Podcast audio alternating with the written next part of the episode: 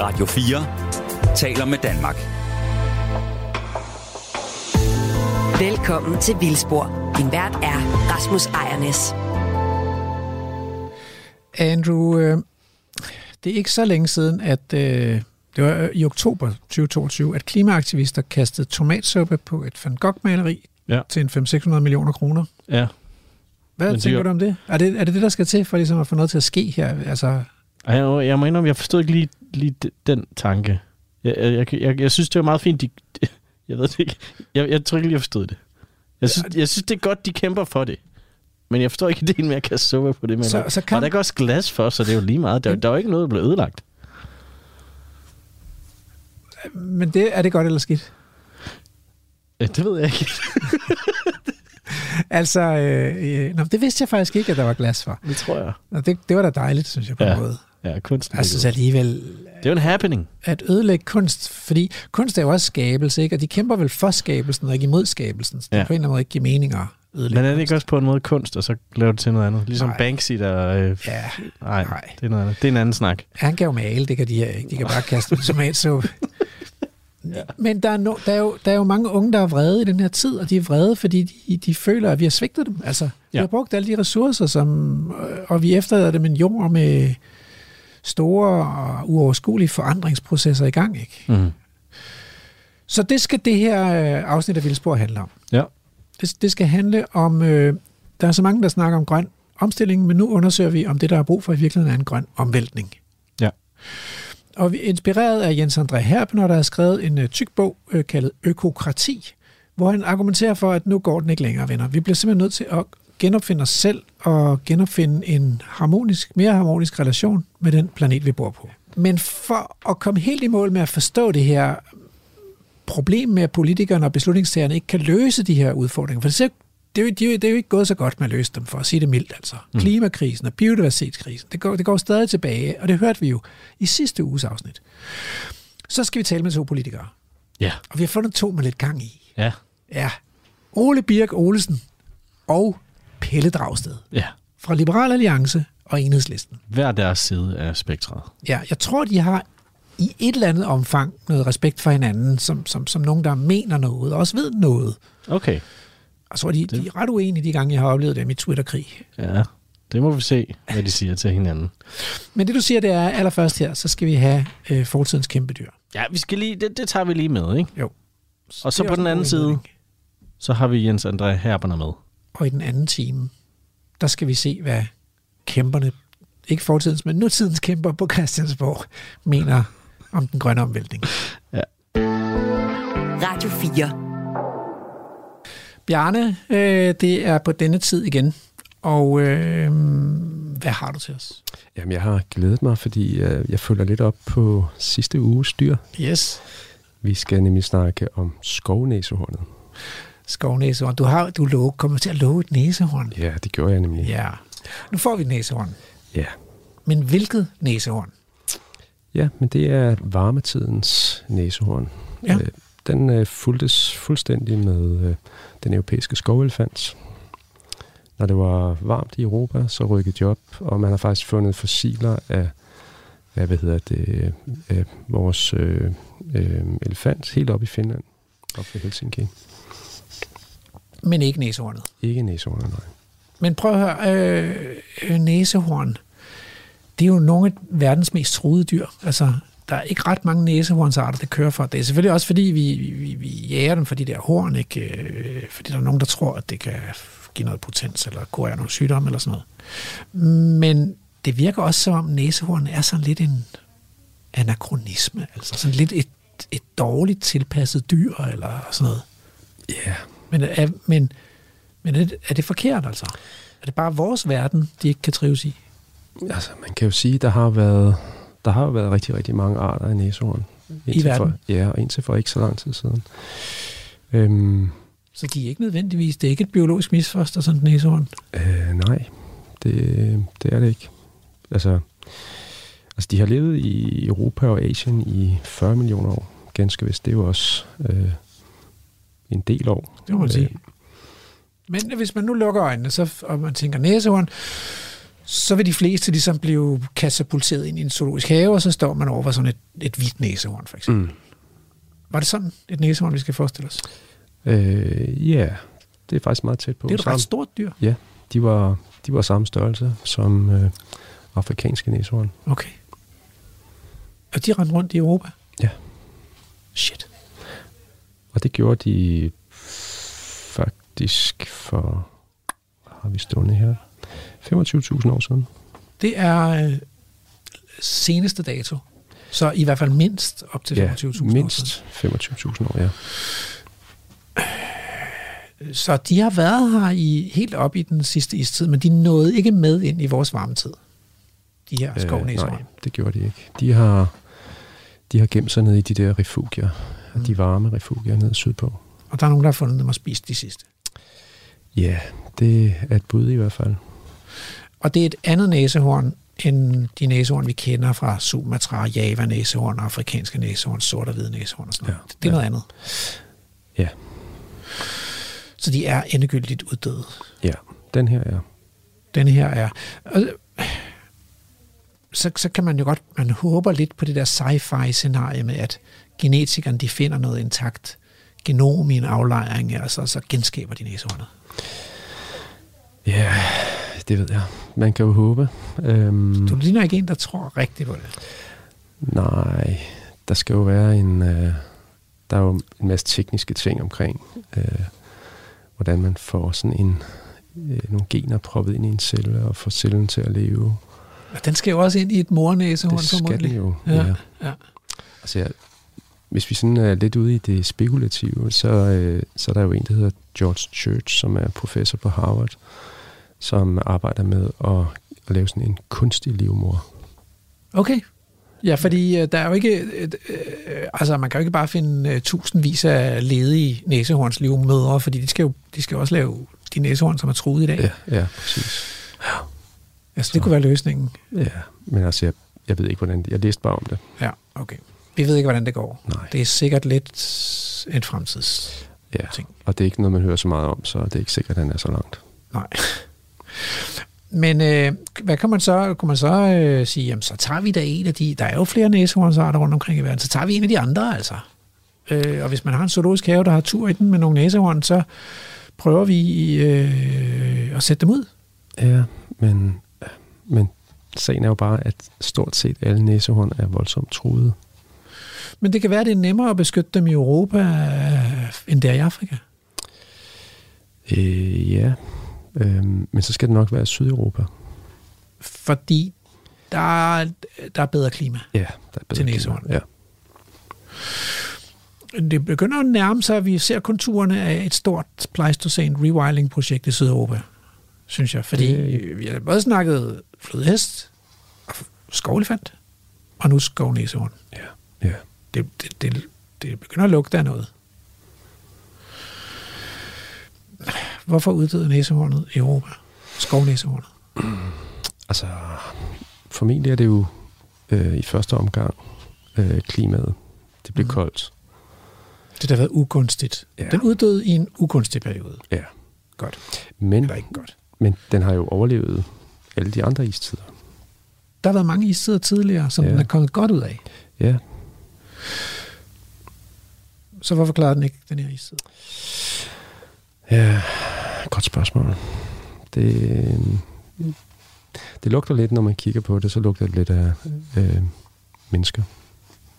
Det er jo alle de store kæmpedyr. Nu, nu har du serveret tre store kæmpedyr for os her. Og de er væk Ja, ja. for altid. Ja. Vi bliver nødt til at finde noget opmundring. Kan du, kan, du, kan du love, at der kommer noget opmundring senere? Uh, ja, måske.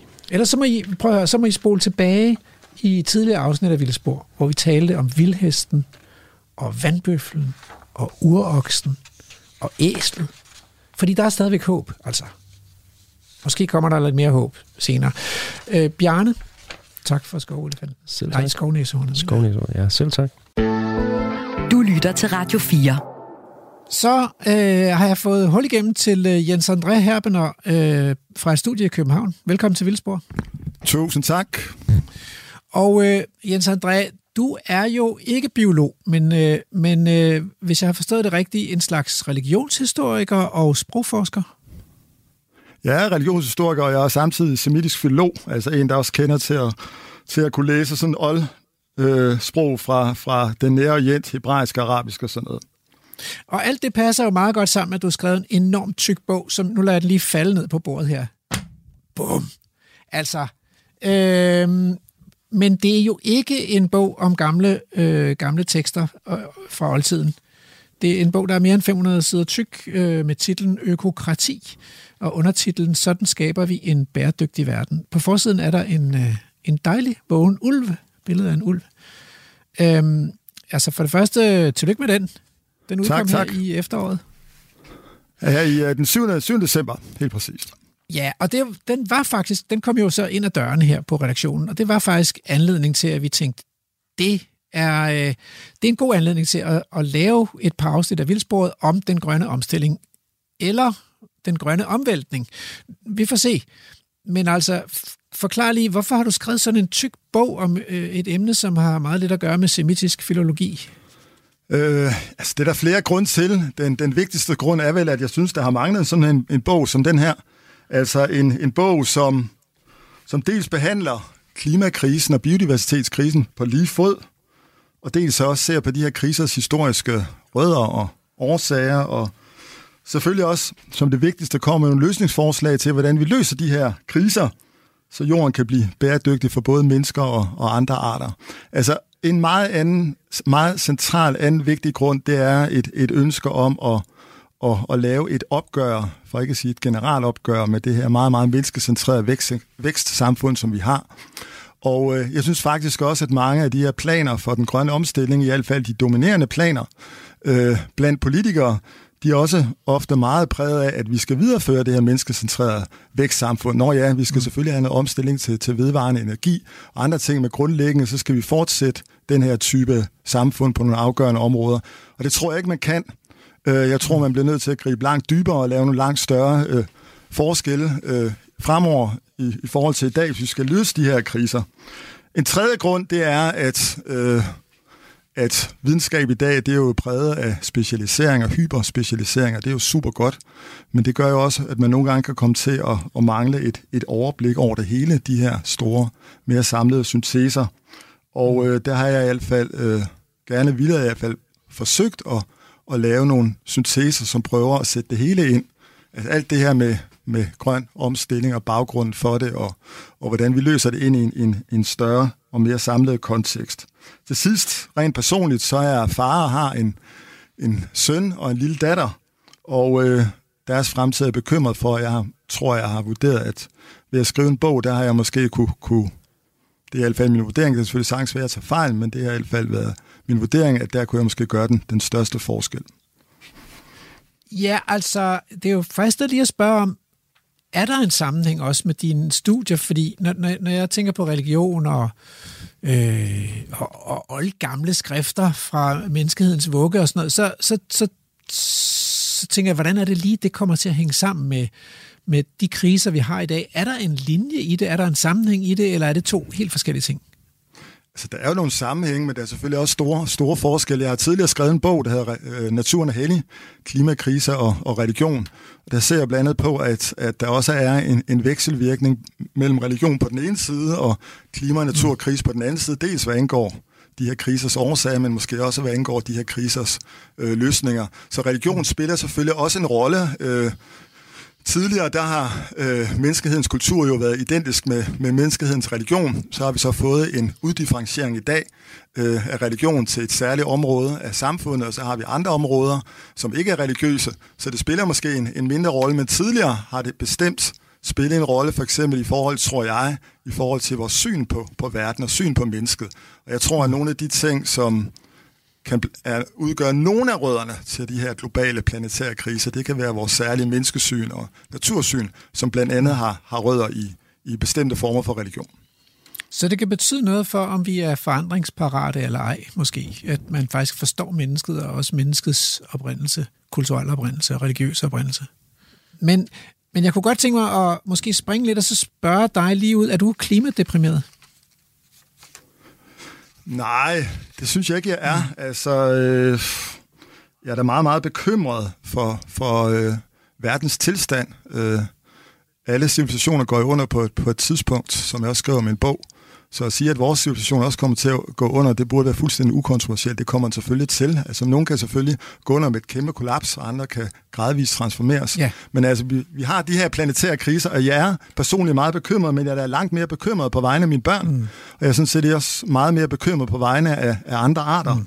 Det har i høj grad været centrale drivkræfter for, at jeg beskæftiger mig, mig øh, med de her ting. Så, men altså for eksempel, da jeg skrev to, de her to store kapitler i bogen om den globale biodiversitetskrise og klimakrise, der var jeg meget, meget øh, nedslået. Der er nogle meget, meget slemme ting, som kommer frem, hvis man bare begynder at dykke lidt mere ned i, i de her rapporter og artikler, som verdens forskere har skrevet om de her ting, og som jo langt fra i tilstrækkelig grad kommer, kommer til udtryk i, i, i medierne, som for de fleste vedkommende jo er stort set den eneste adgang, de har til, til den her viden. Altså, kan du give et eksempel? Altså, jeg kan jo for eksempel give et eksempel, eller give et eksempel fra øh, publikationen af den 6. hovedrapport fra øh, FN's klimapanel, der udkom sidste år øh, og forrige år. Tre dele. Øh, og der øh,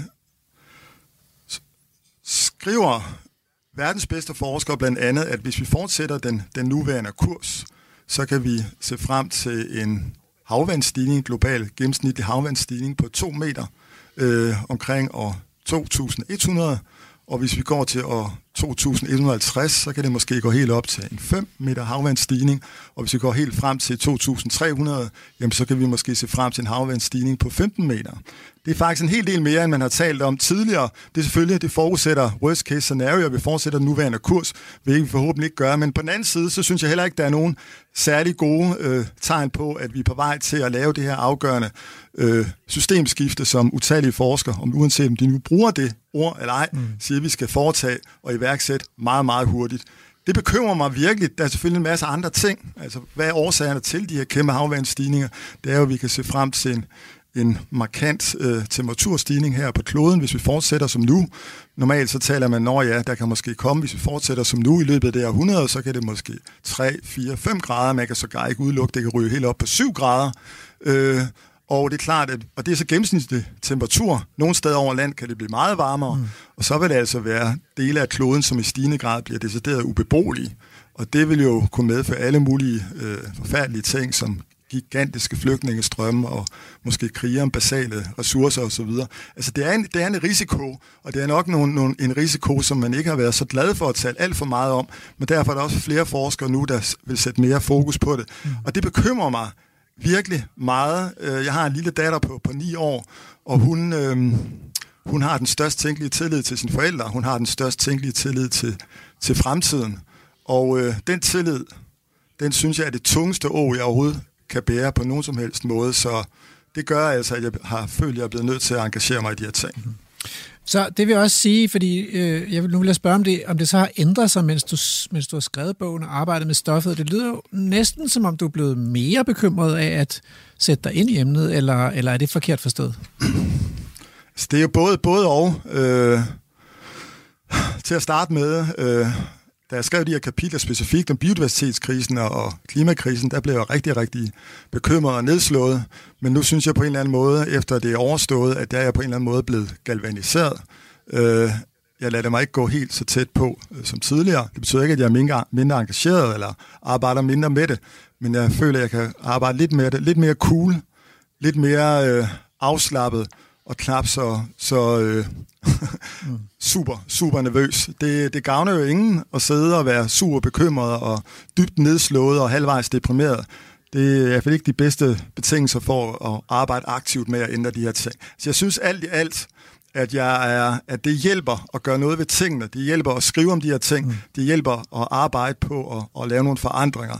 Øhm, det er det mindste, jeg, jeg kan gøre, men jeg synes også, at det, det hjælper. Og til andre, der lider af klimadepression og, eller naturdepression, hvad ved jeg, så kan jeg helt klart opfordre til at, at gøre noget. Øhm, det kan også hjælpe dem selv. Det tror jeg på. De to første dele af din bog handler jo om at beskrive øh, problemets omfang og problemets årsager. Øhm, og man kunne måske sammenfatte dem og så sige, at øh, vi lever i antropocæn. Altså det er en tidsalder, hvor vi mennesker har sat meget, meget øh, afgørende fundamentale sådan øh, præg på, hvordan hele biosfæren ser ud. Ja. Øh, menneskets tidsalder. Øh, og man kan sige, så vi mennesker er på en eller anden måde selv skyld i den der suppedas, vi sidder i. Øh, hvad tænker du om mennesket som art, sammenlignet med alle de andre arter på jorden?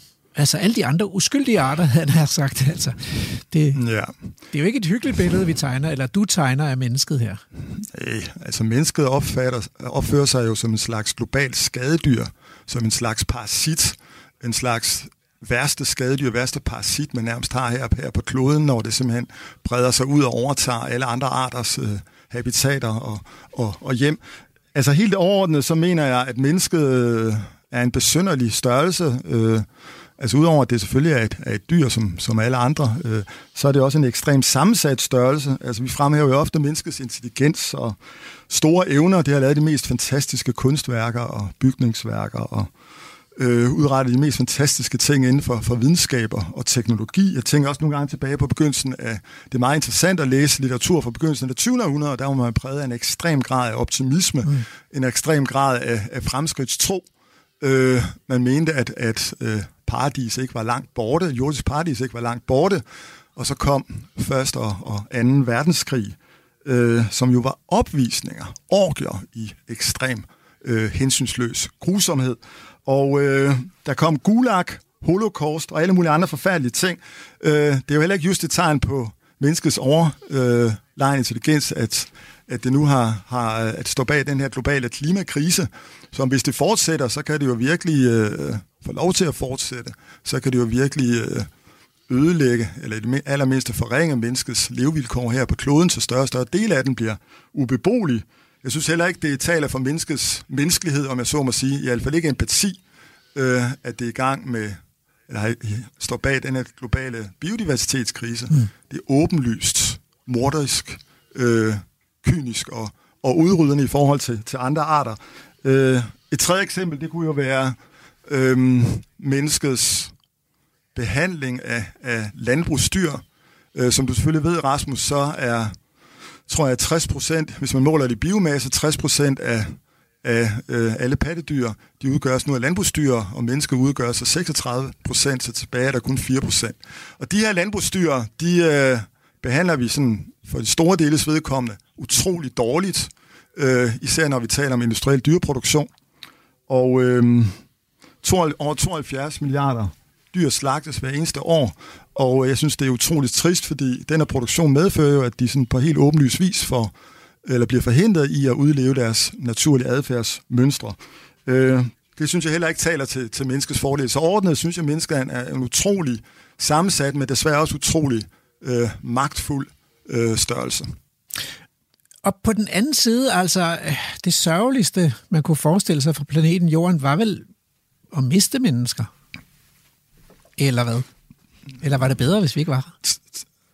Tænker du set ud fra menneskenes synsvinkel, ja, eller altså, set ud fra andre arters synsvinkel? Jeg kan ikke så godt snakke med et egen om det, vel? Fordi øh, det bliver sgu en kedelig samtale. Øh, så nu snart taler jeg med dig om det, så jeg tænker, hvordan skal vi se på os selv her? Altså, på, på mange måder, jeg synes jo, det er sørgeligt hver gang, der, der er en art, der uddør fra planeten Jorden, og jeg kan sidde og og småhulke over alle dem, der er uddøde. Ikke? Øh, hvorfor har vi ikke øh, de der dværgelefanter nede fra Middelhavet længere? Men jamen, de er uddøde, altså vi har formodentlig et dem på et eller andet tidspunkt.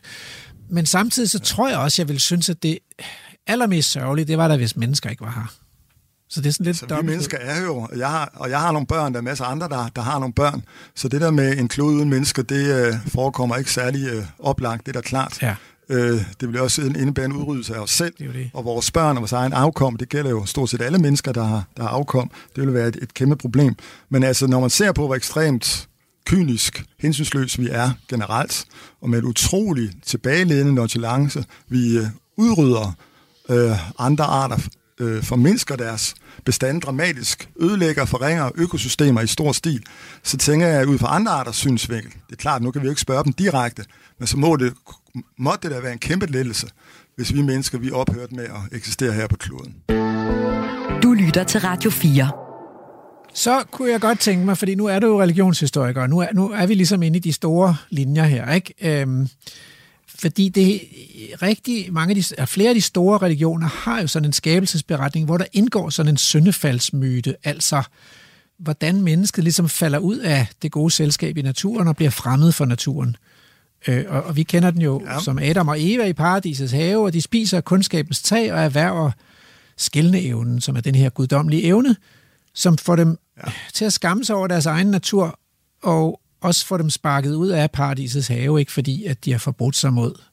Det var ikke meningen, at vi skulle have sådan en guddommelig evne, vel? Altså, er, er det på en eller anden måde sådan en, en slags en, en slags bebudelse af det, der så kom til at følge, ikke? fordi vi har så brugt den der skældende evne til at opfinde alt muligt, og har været så dygtige og teknologisk fantastiske, at vi har kunne underlægge os hele jorden, fordi vi var smartere end alle de andre.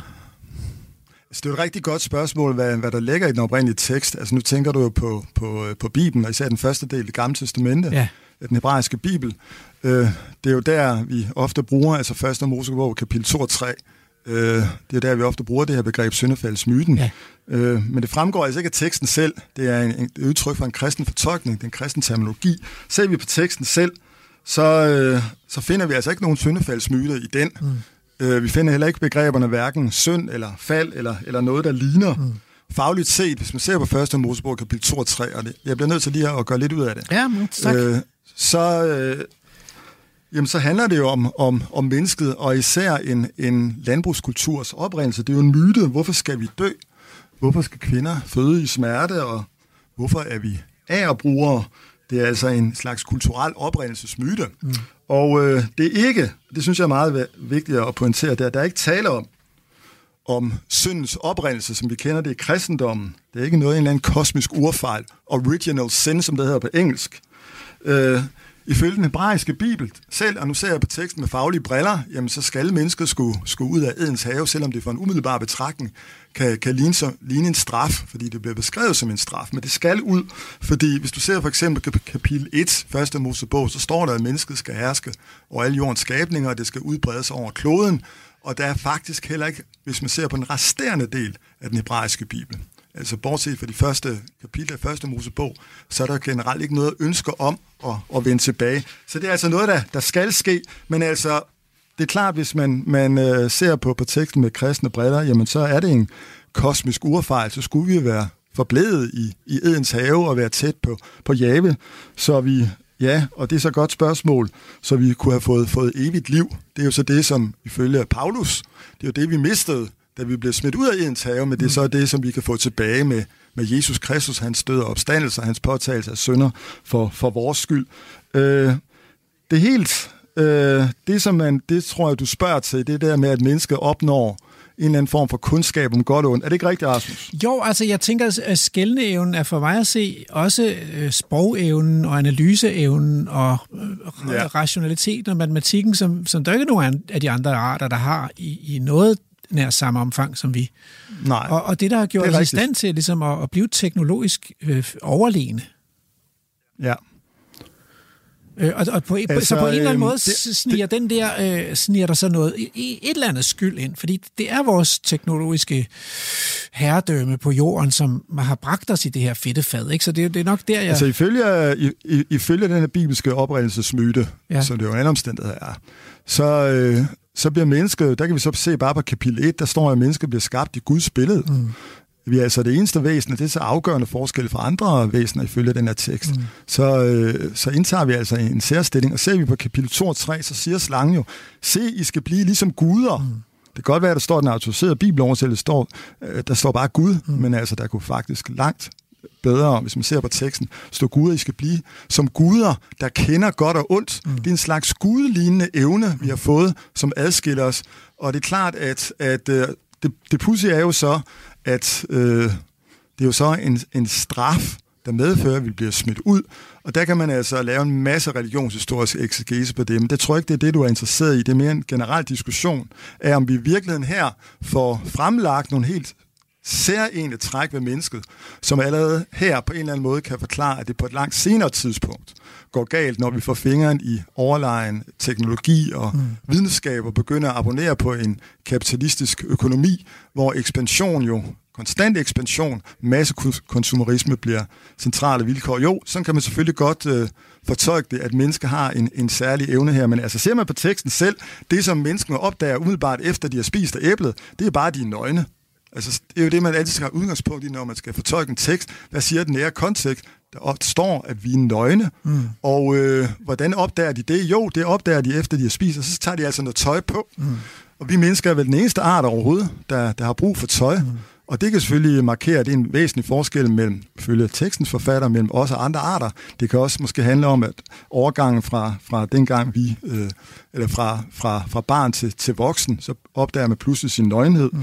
Men altså, der er også nogen, der har ment, øh, men jeg ved ikke, hvor, hvor meget øh, vi skal gå ind i det, at selve den her myte handler om et, på en eller anden måde et, en slags reminiscens af den store overgang fra dengang, vi var samler jæger, for vi var jo oprindeligt kun samlere. På et tidspunkt blev vi så også jæger.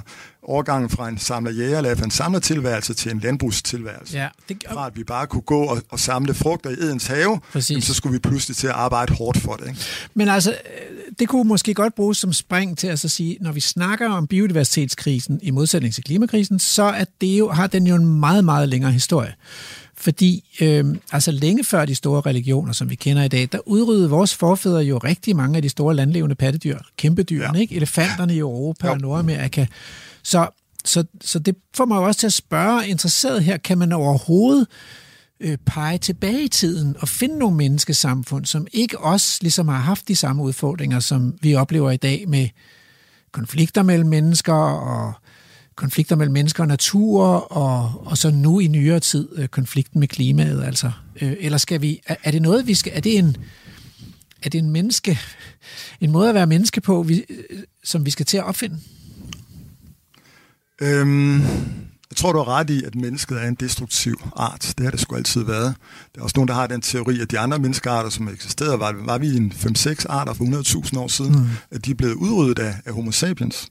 Øh, men selvfølgelig jo, mennesket er en destruktiv art, og, og det er rigtigt udryddelsen af, af betydelige dele af, af megafauna i løbet af de sidste 100.000 år, det taler der for, at selv da menneskene var nomadiske jæger-samlere, jamen der kunne vi være øh, destruktiv. Mm. Det er der slet ingen tvivl om. På den anden side kan man så også sætte det i et, et større perspektiv og sige, at, at mennesker har været nomadiske jæger-samlere i måske 97-98 procent af dets tid her på jorden.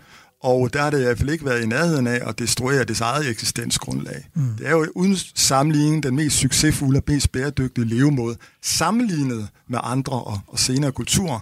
For eksempel hvis man ser på opfindelsen af landbruget for cirka 11.000 år siden, og selvfølgelig ikke mindst de her kapitalistiske industrisamfund. I dag er det, tror jeg, jeg tror, der er omkring 370 øh, hvad hedder det, millioner øh, indfødte folk, og øh, det interessante er, at der, hvor de lever, så har biodiversiteten det generelt godt. Øh, jeg tror, de her 370 millioner, øh, og det er selvfølgelig kun omkring 5% af, af jordens befolkning, men altså der, hvor de lever, så har vi omkring 80% af jordens biodiversitet. Og det tyder i hvert fald på, at selvom de, at indfødte folk, og i særdeleshed øh, mange af de indfødte folk, vi har i dag, de er selvfølgelig også landbrugere. Men tidligere, der var vi selvfølgelig før landbrugets opfindelse, så er vi udelukkende nomader, mm. øh, nomadiske jæger samle eller samme jæger. Jamen så er der i hvert fald noget, der tyder på, at sammenlignet med andre kulturformer, så er det en mindre destruktiv mm. kulturform. Men altså, vi finder det fuldstændig korrekt, efter al sandsynlighed i, i alle kulturer, uanset hvilken menneske form det, det, det antager, så finder vi destruktion. Men der er der jo trods alt væsentligt gradsforskel. Mm. Og det er jo så fået et ekstra nyk, ikke bare med opfindelsen af landbruget, men i særdeleshed med fremkomsten af kapitalistiske øh, industrisamfund, og selvfølgelig også med en, en, øh, en masse konsumeristisk, øh, konsumeristisk kultur og en, en enorm befolkningsvækst og andre ting, som har lagt ekstra tryk på, på jordens øh, goder, ressourcer og natur. Radio 4 for nye lytter, der er kommet til, så øh, må jeg hellere fortælle her, at øh, jeg taler med Jens André P. Herbner, og øh, vi taler om øh, Jens Andrés nye bog, Økokrati, en øh, mere end 500 siders øh, mobbedreng om vores biodiversitetskrise øh, krise og klimakrise. Men Øh, jeg gør ikke bogen øh, ret uden at fortælle, at det, det, der fylder mest i bogen, det er faktisk øh, en konstruktiv, et konstruktivt forsøg på at pege på løsninger. Så, så det er bare del 1 og del 2, der, peger, der handler om årsager, men så kommer der en øh, øh, flere dele, der handler om løsninger. Så lad os, lad os prøve at tale lidt om de der løsninger. Ja. Øhm, og, og noget, vi har talt en del om i, i, i Vildsborg igennem årene, det har været det her med, at vi mennesker skal simpelthen blive bedre til at give plads. Ja. Og i, i EU og FN's biodiversitetsstrategier, der er sådan et mål om at reservere mere plads til den vilde natur. Men i din bog, der går du altså bare videre endnu, fordi, øh, fordi hvor de siger 30 procent af landjorden til vild natur, så siger du 50 procent. Hvor, ja. Hvorfor det? 30 procent er jo ikke nok til at, at redde jordens biodiversitet. Øh, det redder måske, jeg så ifølge en opgørelse i en, i en, i en videnskabelig artikel her for måske et år eller to siden, at det vil redde, hvis det er landlevende arter, så er vi oppe på 81 procent. Men skal vi redde alle landlevende arter, skal vi op på 70 procent. De her 50 procent, det hænger jo sammen med et, et mål, som har vundet større og større momentum. Det hænger jeg tror, man kalder det for half earth, eller nature needs half. Altså øh, et mål om, at hvis vi afsætter halvdelen af jordens øh, areal, øh, halvdelen af jordens land og, og hav, jamen så vil vi i hvert fald redde en, en meget stor del, og selvfølgelig også en større del end, end 30 procent. Men det er stadigvæk ikke øh, tilstrækkeligt, hvis vi skulle redde det hele, men det er måske en slags kompromis mellem det mulige og, og det, det ideelle. 30 procent er selvfølgelig en fin begyndelse, hvis det rent faktisk kunne blive omsat til virkelighed. Det er jeg meget, meget, meget skeptisk overfor, medmindre vi laver nogle strukturelle ændringer her i, i uh, vores samfund. Øh, men 50 procent er, er bedre. Men det kan da godt være, hvis der kommer en ny udgave af min bog, øh, at jeg skal sætte det op til 70 procent, eller hvor meget det nu er. okay, men det skal vi, vi skal også snakke om. Så hvis vi nu starter med i, i det konkrete, hvordan kan vi finde så meget plads? Altså, øh, vi har en verdensbefolkning, som stadigvæk vokser, så, så hvad skal vi ligesom gøre for at kunne øh, sætte... Altså, det er meget generøst, men, men vi skal jo også have fødevarer til menneskeheden, så hvad skal, Jamen, det er klart. hvad skal vi gøre? Altså, øh, der er mange ting, som ligger beslag på rigtig meget plads her i verden. Det er jo ikke kun en voksende verdensbefolkning. Det er jo også et enormt landbrug. Øh, mm. Jeg tror, et af tallene, jeg har set, det er, at, at verdens landbrug optager noget med 37 procent af jordens isfri areal. Øh, og det, der i særdeleshed optager plads, det er jo et enormt forbrug af animalske fødevarer. Og øh, det er mm. vokset kolossalt siden 1960'erne, og det hænger ikke mindst sammen med en voksen global middelklasse. Når folk de rykker op i middelklassen, så begynder de normalt at, at spise noget, nogle flere animalske fødevarer. Det hænger også sammen med, at det her med, at, at vi optager meget plads, det hænger også sammen med helt generelt, at vi har et enormt forbrug af alle mulige råmaterialer. Det er også bare sted og sted og sted. Og her er det jo altså her i, i den vestlige verden, de rige vestlige verden, som simpelthen har det største forbrug per person. Mm. Det er fuldstændig uomgængeligt. Så øh, hvis vi skal gøre noget, hvis vi selv skal gribe i egen barm, så skal vi i høj grad, hvad hedder det, øh, spise langt mere plantebaseret kost. Øh, vi skal simpelthen forbruge mindre. Det er ikke nok bare at energieffektivisere. Vi skal simpelthen øh, reducere vores brug, forbrug af, af ressourcer, både hvad angår animalske fødevarer og også alle mulige andre ting. Det vil da helt klart give, give mere plads. Altså jeg tænker bare på, at sådan globalt set, så bruger vi jo lige så meget, som havde vi 1,75 øh, klode til, til rådighed, men det er jo gennemsnitstal. Hvis alle brugte lige så meget som danskerne, så skulle vi have 4,2 eller 3 jordkloder til, til rådighed. Så, men altså, men, Jens André, det, ja. lyder lidt, det lyder lidt som sæk og aske, det her. Altså, hvordan fanden vil du få folk med på det? Altså, øh, vi skal bare gå og, og, og gøre ingenting, og helst blive hjemme på værelset, og, og det lyder utrolig kedeligt. Altså, hvordan skal vi få et liv ud af det? Jamen, det er jo det, der er problemet. Det er jo, at vi har forhekset os selv, eller det har forretningsfolk og reklamefolk og alle mulige andre, vi har forhekset os til at tro, at vores lykke nødvendigvis er øh, forbundet med og afhængig af et enormt forbrug. Øh, det er jo ligesom hele vækstfilosofiens grundlag og præmis. Jo mere vi øh, hvad hedder det, har, jo lykkeligere er vi, jo mere vi tjener, jo mere kan vi forbruge, osv. osv. Og det er jo mm. altså en, en, øh, en tankegang, som i virkeligheden er utrolig moderne. Sætter man ind i historisk kontekst, så er det en slags ekstrem kulturhistorisk undtagelse. Ser du på vores forbrug her i Vesten i 1950, så er det jo sted enormt per, per indbygger lige siden da. Men vi ikke, eller kun marginalt, bliver mere lykkelige. En af de ting, vi kunne gøre, det er jo at, at øh, gøre lykkeforskningsresultater, øh, udbrede dem vidt og bredt, så vi får det hele øh, sat, i, sat i perspektiv.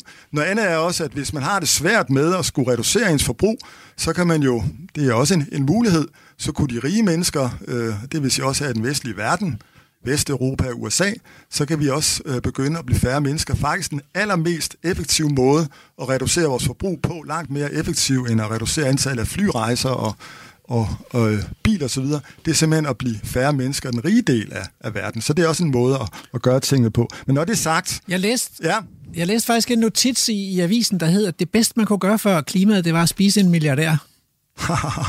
ja. Jamen det er da helt klart, at øh, så længe at vi har et højt forbrug, så længe vil og insistere på at have et højt forbrug, så noget af det allermest effektive, vi kan gøre for verden overhovedet, det er at blive færre forbrugere. Det er helt nøgternt set, og det er der lavet nogle, nogle rigtig fine undersøgelser på. Men når det er sagt, så er det ikke kun... De, Det er jo elefanten i rummet, det her. Altså, Ja, det er jo, men elefanten altså, det er jo ikke rummet, kun, det er jo ikke kun øh, de hvide øh, her i, i Vesten. Det er ikke kun de rige her i Vesten, som skal blive færre. Det skal man altså også andre dele, fordi, dele af verden, fordi det der er problemet, men det, det er sådan set en, en, en anden problematik. Det der er problemet, det er, at der, hvor vi har den største befolkningsvækst i dag, det er jo en lang række ulande, og især i, i lande syd for, for Sahara. Det der er problemet der, det er jo, at man i forvejen er ofte er meget fattig. Øh, nogle steder så sulter man også. Når man så kombinerer det med en meget stor befolkningstilvækst, og når man så yderligere kombinerer det med, at mange af de her lande vil blive hårdest ramt af klimaforandringer, så har vi en meget, meget forfærdelig og modbydelig cocktail. Så det er klart, at når det også er vigtigt med befolkningsreduktion i mange fattige lande, så skyldes det ikke, at de her mennesker er store forbrugere og i høj, store bidrager til klima- og biodiversitetskrise. Så skyldes det snarere, at, at hvis de overhovedet skal have noget at leve af, noget at spise, så nytter det altså ikke noget, at de bliver mange flere, end, end de er i dag. Så vil det overhovedet øh, forøge deres forbrug, så vil en afgørende forudsætning faktisk være, at de også bliver, bliver færre. Så Og du, og du foreslår faktisk i din bog, at vi burde reducere verdens befolkning til 2-3 milliarder mennesker. ja, Men altså, kineserne har forsøgt at bremse befolkningstilvæksten. Øh, Det er jo ikke, noget, det er jo ikke populært, øh, øh, og måske helt umuligt i et demokrati som Danmark. Så hvordan vil du bære dig ad? Altså, skal vi, skal vi have en, en, en mere effektiv pandemi, eller hvordan skal vi komme videre ned ad det spor? Altså, det er jo meget pudsigt, at hvis man udelukkende nævner metoderne til at blive færre mennesker, det er nogle almindeligt anerkendte metoder, som er vældig godt afprøvet i andre dele af verden. Hvis man udelukkende ser på metoderne, slet ikke nævner noget om, hvilke konsekvenser det har for vores fertilitetsrater, dødsrater osv., så tror jeg, alle ville være fuldstændig enige. Altså, hvis jeg slår til lyd for, at vi skal have mulighed for fri abort, øh, Ja. ja. der skal være fri prævention, øh, til alle, så vil folk sige ja. Hvis jeg siger, at vi skal have styrket, styrket kvinders position i samfundet, vi skal have styrket ja. ligestilling og menneskerettigheder, så tror jeg også, Ja. stort set alle vil sige ja. Hvis jeg siger, at vi skal have Hvis- styrket skole og uddannelse, og det skal alle piger og kvinder skal have en, en, en gå i skole og få en uddannelse, så vil alle også sige ja. Vi Pointen, er, pointen ja. er, at hvis vi anvender de her metoder, hvis vi slår på de her ting og gør det globalt udbredt i dag, så vil det i høj grad reducere øh, jordens befolkning. Så øh, det, jeg tror måske mere, man skal have fokus på, på metoder end, end, øh, end, øh, end selve målet med det, fordi det, det vil være umiddelbart øh, spiseligt og almindeligt anerkendt. Det, det er i hvert fald min erfaring. Men altså, problemet er jo selvfølgelig, når man her i Danmark, når, når det her med befolkningsspørgsmålet, når det ikke har en særlig ro reklame og, og overhovedet at tage det op og diskutere det her i Danmark, så hænger det selvfølgelig også sammen med, at man frygter, at, at det kan komme til at gå ud over vores, vores velfærd. Og der er den automatreaktion fra politikere og økonomer, det er jo, at hvis vi skal fortsætte at have en høj velfærd, kæmpe stort forbrug og så videre, jamen så skal kvinder igen til at få nogle flere børn. Men der er altså også andre muligheder. Man kan for eksempel, det slår jeg i hvert fald øh, til lyd for mit bog, man kan for eksempel også sætte pensionsalderen op i takt med, at, at folk bliver ældre, og en del også holder sig raske en, tidligere, mm. og man kan forøge skatten, man kan fordele jordens rigdom bedre, og øh, det der sagen, det er jo blandt andet, at det kan godt være, at det ikke er særlig populært, men altså, jeg gætter på, at det er endnu mere upopulært, hvis øh, vores børns fremtid er i fare. Øh, så kan man i hvert fald gøre opmærksom på, øh, det er ikke nemt, men det kan være, at det bliver nødvendigt, at øh, det enorme forbrug, som vi har i dag, det er dybt destruktivt for, for vores fremtid, hvis vi opretholder det. Og det er for det andet, det er ikke engang øh, en betingelse for, at vi, for, at vi har et, et godt liv. Tværtimod, så kan det på den lange bane blive selve hvad hedder det, årsagen til, at vi, vi mister det. Radio 4 taler med Danmark. Og øh, her kan jeg lige benytte chancen til at rekapitulere, fordi vi taler om øh, klimakrisen og biodiversitetskrisen, og vi taler med øh, Jens André Herbner, som har skrevet en bog, Økokrati, hvor, øh, hvor han gennemgår øh, krisernes, øh, problemets omfang og krisernes årsag, men også løsningerne.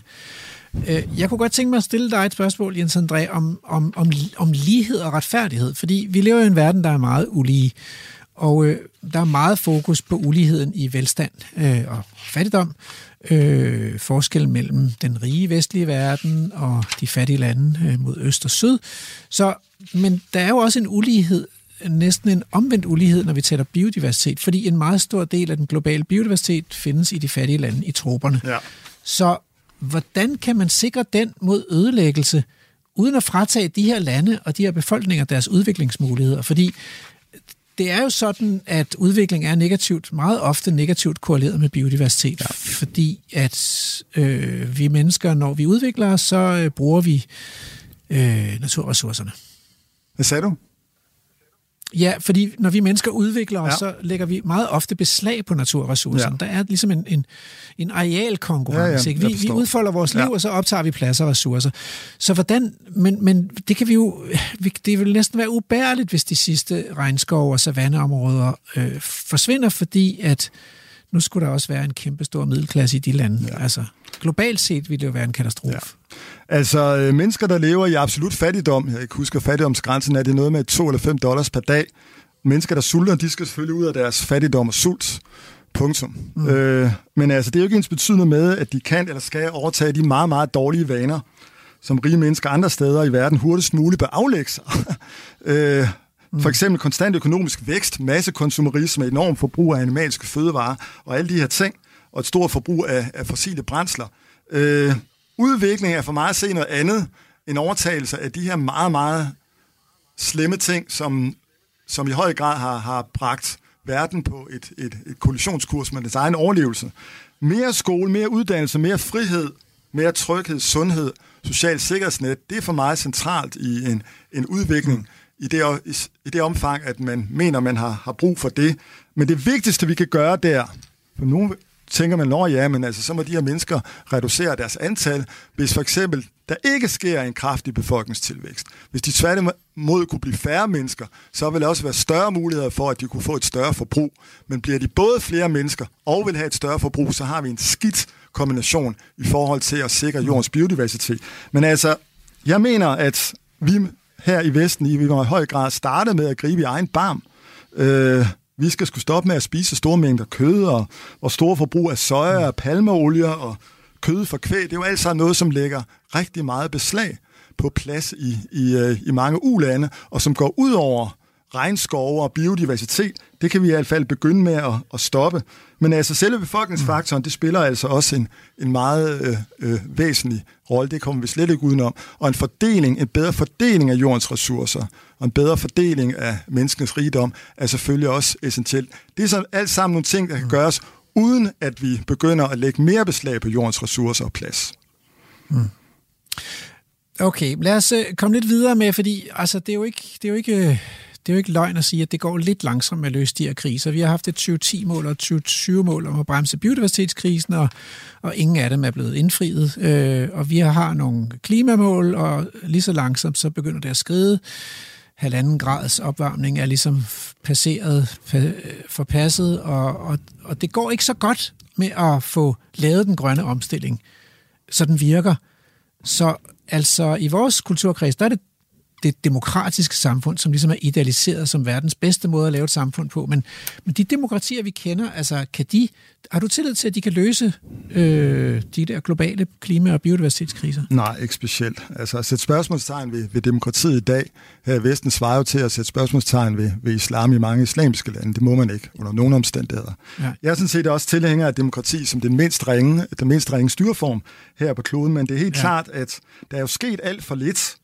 Øh, de her øh, etablerede, anerkendte parlamentariske metoder til, til at forandre samfundet, de skulle komme til kort indtil videre. Øh, vi har gjort alt for lidt, øh, og øh, nu er tiden i hvert fald ved at, at løbe ud, hvis, vi skal, hvis den ikke allerede er løbet ud. Det er den sikkert, som du også har været inde på, hvis vi skal holde globale øh, temperaturstigning til under 1,5, ja bare 2 grader, virker også efterhånden temmelig urealistisk. Og spørgsmålet er, hvad vi gør. Accepterer vi, at vi er på vej mod en, en afgrund? øh, eller fordi de her øh, demokratiske systemer, vi har, de ikke kan ændre det, eller skal vi, skal vi gøre noget selv? Er der nogle ting, vi kan gøre selv? Og øh, jeg har ikke den store tiltro, baseret på de sidste 20-30 års mangel på handling, eller i hvert fald alt for lidt handling og alt for langsom handling, til at vores politisk-demokratiske systemer kan, kan, kan øh, ændre tingene i deres, nu, ja, ikke i deres nuværende form. Så jeg slår jo til lyd for, at vi laver et øh, grønt folkeoprør, øh, og jeg giver også en køreplan for, hvordan det kan, kan, kan foregå og finde sted, i det håb om, Ja, fordi altså, ja. Øh, nu er det jo, det jo starter jo så småt, ikke, med at de unge bliver, bliver de, desperate og, og laver Extinction Rebellions og, og kaster tomatsuppe på kunstmuseerne og øh, blokerer øh, hovedindfaldsveje til København i myldretiden og sådan ja. noget. Altså, det er jo handlinger, der er udtryk for en eller anden grad af desperation. Det er det høj grad. Så hvordan forestiller du dig sådan et, et, et, grønt, øh, et grønt folkeoprør? Altså, øh, er det, er det er det en voldelig øh, revolution, eller hvad, hvad skal der til? Den skal ikke være voldelig, den skal være fredelig. Og den skal ikke... En fredelig det, det, det, det er meget øh, centralt, men det betyder ikke, at den er svag, når den er fredelig. Øh, jeg mm. laver og fremlægger en køreplan i min bog, og øh, jeg opdeler den her køreplan i, i fire øh, stadier. Altså det, for, for det mm. første, så skal vi så skal der sprede sig en bevidstgørelse om nødvendigheden af at lave et grønt folkeoprør. Altså at de nuværende parlamentariske metoder simpelthen ikke har kunne løse de her ekstremt øh, farlige kriser. Hvis man ikke har en, en almen forståelse, i hvert fald en udbredt forståelse for, at det her er nødvendigt at gøre noget andet, jamen så kommer vi ikke ret langt. Hvis man kun er 50, 100, 200, 300, øh, som laver fredelig civil ulydighed, jamen så batter det jo ingenting, det er klart. Så den bevidstgørelse med nødvendighed af oprør, den skal simpelthen udbredes markant. Det kommer vi til andet stadium, og det er så øh, opbygningen af en folkelig modstandsbevægelse. Man har inden for, blandt oprørshistorikere, så har man noget, der hedder 3,5% reglen. Altså hvis 3,5% af en befolkning går på gaden og strejker og laver masse demonstrationer og blokader osv., så er det faktisk nok til, at man kan presse de siddende magthavere til, til store forandringer, eller hvis det er det, der skal til, til at gå af. Men altså, det forudsætter altså 3,5 procent i Danmark vil være omkring 200.000 indbyggere, og det forudsætter yderligere, at en markant del af befolkningen er enige i, at oprør er nødvendigt, men altså uden at de, de deltager i det, det selv. Det er klart, at øh, vi bliver nødt til, hvis vi skal have et grønt oprør, så meget er også et barn af, af vores tid, det bliver nødt til at have en afgørende demokratisk øh, øh, legitimitet, et afgørende demokratisk mandat, ja. fordi ellers så kan det hurtigt øh, øh, udarte til nogle ting, som vi ikke bryder om, og så kan det, kan man sige, løsningen den kan blive, blive endnu værre end, end, øh, end de problemer, vi har i dag. Ja, ja. Okay, øhm, altså vi har, vi har ikke så meget tid tilbage, men jeg kunne godt tænke mig at snakke om en, en ting, jeg også opfatter som radikal i din tænkning, nemlig at, at vi skal give naturen rettigheder. Er, er det en del af løsningen? Det kunne måske være en del af løsningen. Altså, vi, vi, vi har jo... Vi har jo i dag, kan man sige, taget et skridt med Natur 2000-områder, som beskytter naturen, eller, ja. eller Bilag 4, som for eksempel gør ulven til en stærkt fredet art, ikke nu den på forsiden ja. af din bog. Men, men skal vi gå endnu længere ned ad den der vej, altså at, at, at ulven, at man skal kunne føre retssager på vegne af naturen, for eksempel i fremtiden? Hvis det er det, der skal til, så er jeg 100% tilhænger af det. Jeg fremlægger øh, en af mine indsatsområder, der er lige i alt i min bog. Et af dem, det er jo, at naturen skal have juridiske rettigheder. Vi skal have en verdenserklæring om øh, naturens rettigheder, nærmest på lige fod med verdenserklæring fra 1948 om menneskenes rettigheder.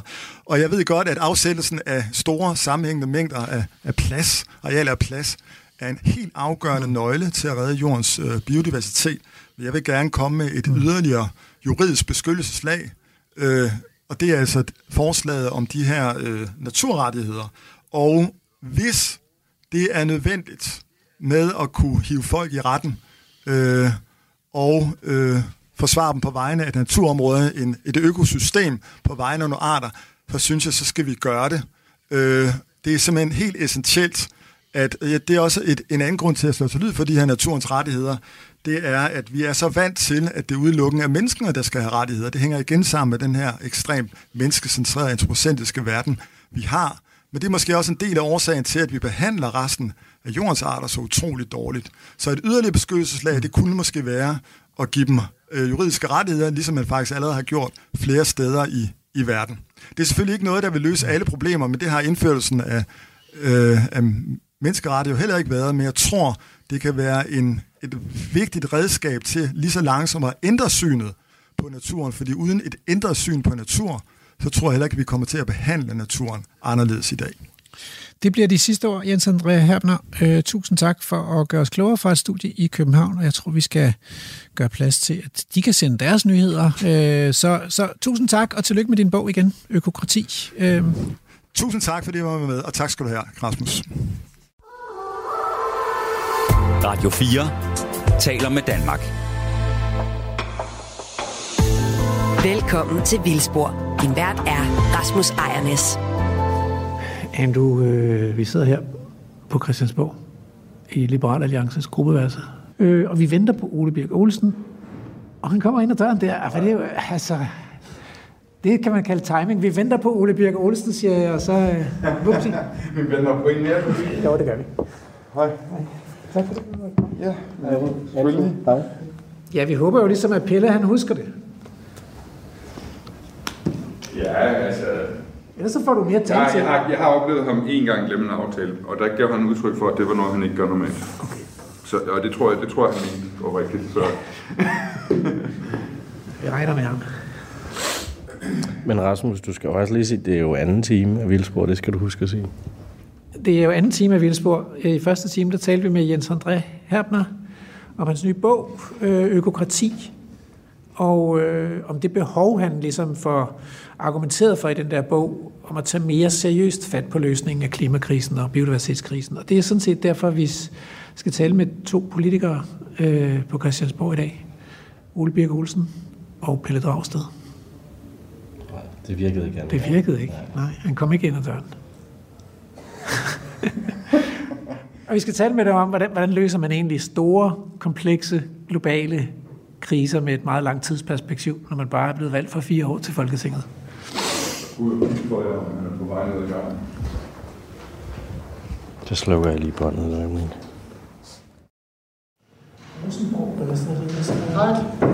Hej, jeg. Jeg var nede hos din...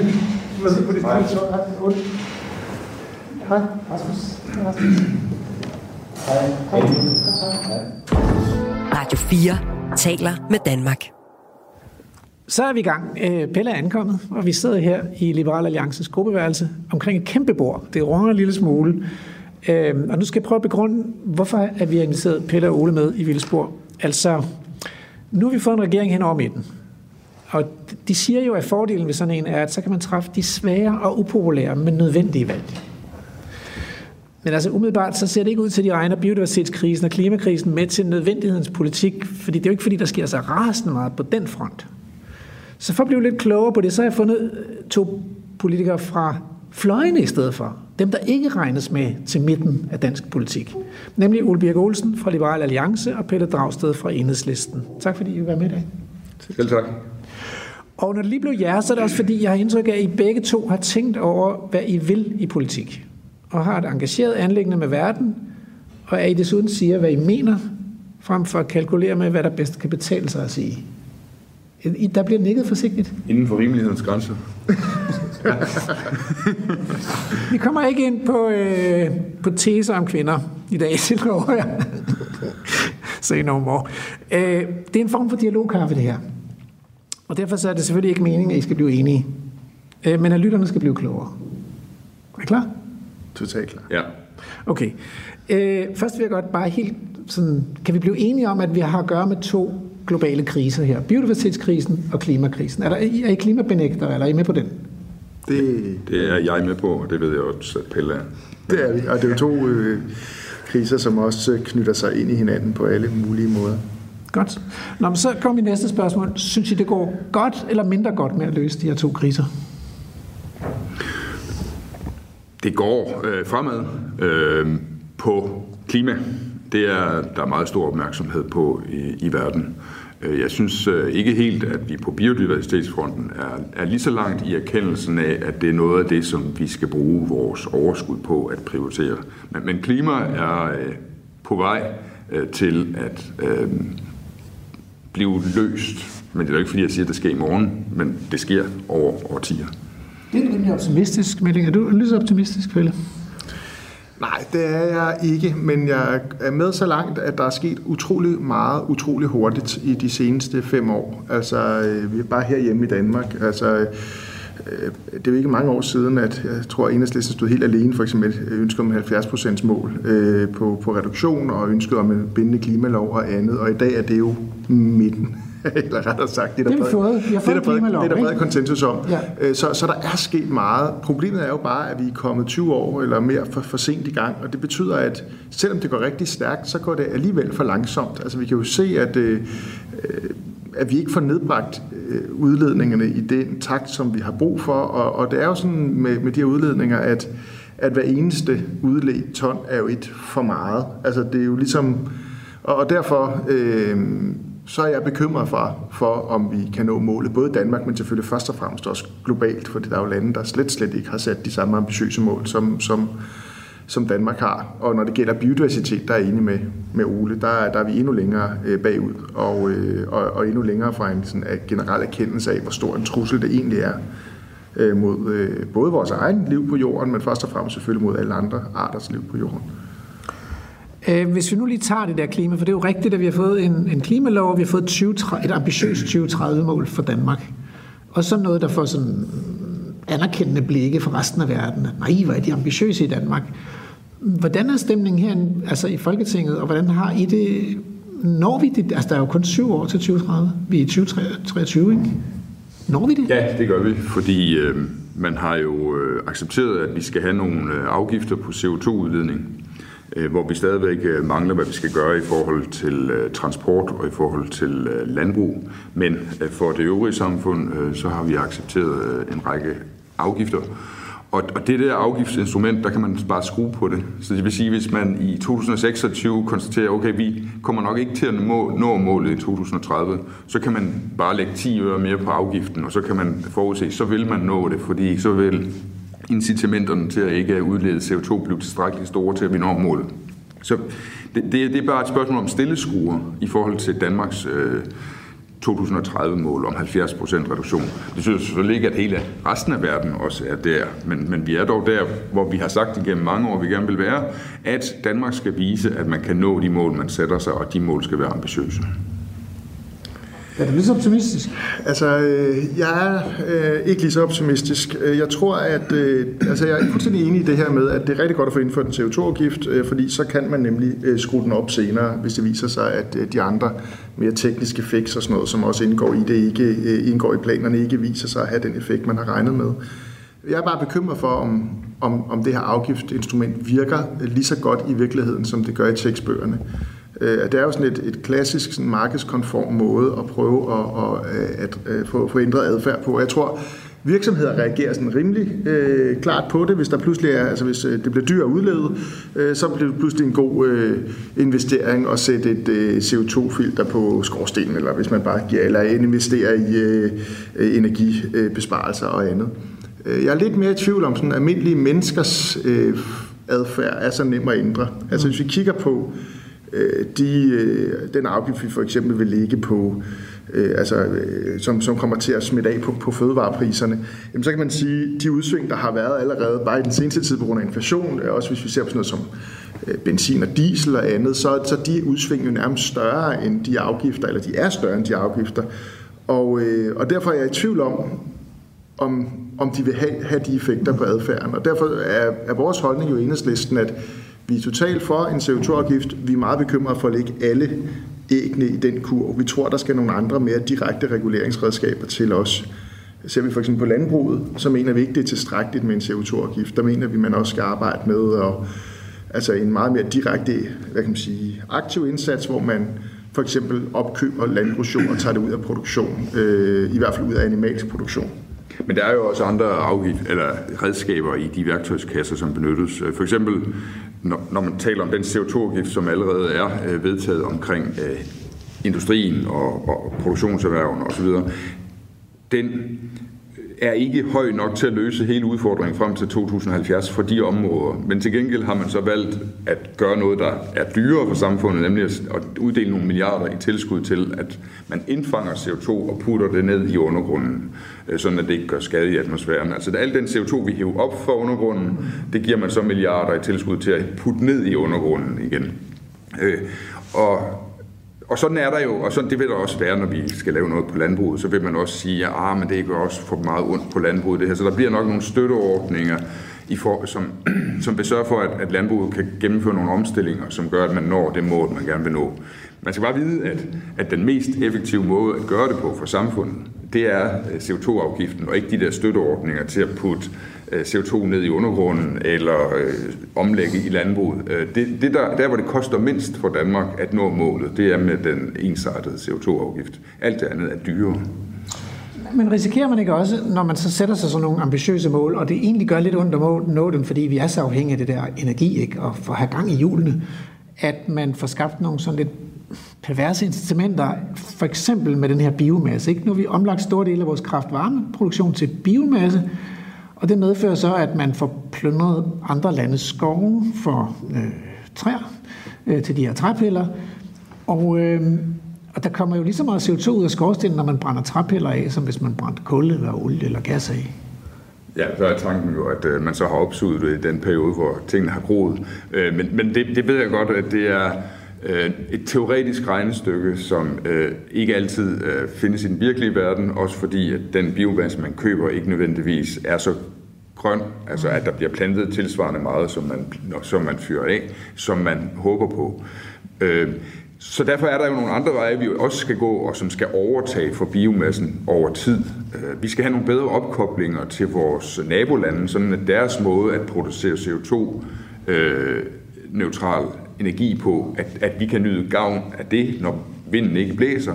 Til gengæld kan vi så levere CO2-neutral energi, når vinden blæser til dem, så de kan skrue ned for deres øh, mere fleksible energikilder.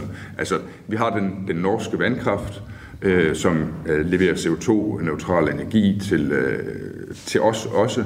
Vi har den svenske og den tyske atomkraft, øh, som øh, jo efterhånden tror jeg, vi er der, at, at man også på den venstrefløj, som var meget imod atomkraft tidligere, tænker, okay, ja, et eller andet skal jo erstatte biomassen på et tidspunkt. Måske, hvis, vi, hvis vores opkoblinger til, til norsk øh, vandkraft for eksempel ikke er nok til at levere strøm, når det ikke blæser. Så skal vi måske glæde os over, at der er noget kernekraft i Sverige og i Tyskland øh, og i Frankrig. Det får vi dog ikke helt herop, tror jeg ikke. Men, så det er jo den vej, vi skal gå. Altså, vi skal, vi skal have bedre opkoblinger, og øh, vi skal være åbne over for, at for eksempel kernekraft også er en, øh, en realistisk CO2-neutral løsning. Jeg blev nødt til at indrømme, at da jeg var 16 år, der gik jeg og råbte, hvad skal væk? Barsebæk. Hvad skal ind? Sol og vind. På atomkraftmarsch fra Stævns til København. Det, det ved jeg ikke, om jeg ville have gjort i dag, det er jeg ikke sikker på. Altså, fordi det er jo rigtigt nok, at at det, det har pludselig vist sig, at det har været en større trussel, en større trussel mod menneskeheden med alt det CO2 og alle de klimagasser, end det er med atomkraft. Men, men omvendt, havde du ikke gjort det, så er det ikke sikkert, at Danmark havde været en af de største eksportører af vindmøller i verden. Der er, en grund til, at vi... Det er fuldstændig rigtigt. Det har været en rigtig god ting. Men altså, når det gælder atomkraft, altså jeg har sådan med den debat, at jeg synes bare sådan, jeg tror, det svarer til det, Mathias til at til om udlændingepolitikken. Vi skal hedde alle følelserne ud af den, øh, og det gælder altså på begge sider. For lige nu, der har traditionelt været mange følelser på, på venstrefløjen omkring den. Lige nu synes jeg faktisk, det er lidt mere over hos jer, Ole, at det er ligesom om folk er helt besatte af spørgsmål om atomkraft, i hvert fald nogle øh, liberalistiske politikere, hvor jeg har det sådan lidt, jamen altså, øh, hvis man kigger nøgternt på, på spørgsmål om atomkraft, hvis, hvis, hvis man kan Lav en overbevisende business case om, at det kan etableres øh, på, øh, uden voldsom statsstøtte, at det kan hvad hedder det, gøres på en måde, som er sikker, øh, at man kan løse affaldsproblemet, jamen så har jeg intet imod, at man øh, kigger i, i, de, i den retning. Problemet er bare, at det har man, har man bare ikke. Altså det er stadigvæk ekstremt dyrt og langsomt at bygge atomkraft, og jeg tror på, at vi finder alternativer øh, til atomkraft i form af lagring, integration, det her med at eksportere på tværs af, altså hvis det ikke blæser i Danmark, så er der vind i, eller vand i Norge, eller det blæser et andet sted. Men, men viser det sig, at at, at det er den bedste løsning, også den billigste løsning øh, på at få balanceret vores forbrug, jamen så har jeg, så, så, så jeg har ikke noget sådan følelsesmæssigt imod det. Jeg har ikke været med i de her demonstrationer dengang. Mm. Øh, så men jeg synes bare, der, altså, der går for meget sådan, ja, at det ligesom bliver en besættelse for nogen, at det ligesom er det eneste øh, løsning på, på det her. Det undrer mig specielt af mange liberalister, fordi det kræver så voldsomt, det kræver så, så voldsom statsstøtte, og det, det undrer mig bare, at det lige er den kant, man går Du får lige en hurtig en på atomkraft. Altså, jeg, jamen, jeg er enig i, der er folk ude på nettet, der, der er religiøs eller ideologisk omkring kernekraft, men jeg synes ikke, der er mange øh, af vores blå politikere, som er det. Altså, vi har bare den der nøgterne tilgang til, jamen, kan det virkelig passe, at vi sådan helt skal afskrive os det for tid og evighed, eller skal vi prøve med en lidt åbenhed? Altså, vores øh, forslag er jo, at vi skal nedsætte en kommission, der skal undersøge, om det har en berettigelse i fremtidens Danmark, eller om det ikke har. Fordi I kritiserer nogle gange på venstrefløjen, at, at man siger, at teknologien skal redde os fra, fra klimakatastrofen. Og det forstår jeg da godt, at I har, er kritiske overfor, men det er jo det, I selv gør, når I siger, at øh, Power to X og andre løsninger, der skal konvertere strøm til, lage, til, til, ting, der, til, mm. til energi, der kan lagres, at det finder vi nok en løsning på i fremtiden. Og det kan godt være, at vi gør det, og jeg synes også, at vi skal forfølge den, og det gør vi jo. Vi giver meget støtte til den slags øh, teknologisk udvikling også. Men det er også muligt, at det ikke lader sig gøre. Og så er kernekraften der jo allerede, og derfor synes jeg også bare, det er den der åbenhed, vi skal have. Mm. Øh, ja. Det tror jeg, siger jo lidt det samme her, at, at det der med at løse klimakrisen, det er en ret langt hen ad vejen en, teknologisk udfordring. Og der skal ikke være for mange følelser og ideologier i det. det. Vi skal kigge praktisk på det. Og finde ud af, hvad er omkostningseffektivt, fordi det bliver jo, det er jo en omkostning for samfundet at løse den her krise. Ikke? Det, det er jo ikke nemt, altså. Det er også en omkostning for samfundet ikke at løse Ja, den ja, krise. det er det, det, rigtigt. det, det, der, der er det jo Jo, spændende, men det kan vi tilbage sigt til med det her nye øh, grønne nationalregnskab, som jo Ja, også det er kommer vi lige rundt om også. Ja, det kan vi Ja. vende tilbage til. Altså, øh, jeg har det nok sådan, at der er ligesom to perspektiver på det her. Det ene, det er det, vi har nu, som er sådan meget hands-on, praktisk, hvordan kommer vi i mål. Men for mig er der stadigvæk et spørgsmål bag det hele, der hedder, er det egentlig muligt at fortsætte den form for livsstil og den sådan vækstbaseret økonomi i fremtiden, hvis vi skal løse de to kriser, vi står overfor. Og der, der bevæger vi os ligesom fra et perspektiv, der handler om, hvordan kan vi her og nu få nedbragt de her øh, udledninger, og hvordan kan vi øh, i, i højere grad beskytte naturen, og så til et mere fundamentalt spørgsmål, der hedder, den form for økonomi, sådan industriel, øh, vækstbaseret, kapitalistisk økonomi, som vi har haft de sidste ja, 150 år, øh, kan den forenes med et, øh, en bæredygtig øh, menneske, menneskelig væren her på, her på kloden. Og det er jeg ikke overbevist om. Så er spørgsmålet så, hvad, hvad er det så, vi snakker om som alternativ? Øhm, men det er jo et af de steder, hvor der nok er en uenighed mellem, mellem Ole og jeg, hvor, hvor jeg tror, du er mere optimistisk på, på det. Radio 4. Altså, det kunne jeg godt tænke mig at grave lidt i. Og for, for lytternes skyld, så kunne jeg godt tænke mig lige at sige, at vi, vi sidder i Liberal Alliances gruppeværelse på Christiansborg og har den her debat. Og øh, jeg har den sammen med Ole Birk Olsen fra Liberal Alliance og Pelle Dragsted fra Enhedslisten. Og det er, Pelle er tenor, ligesom jeg, og Ole, det er ham med bassen.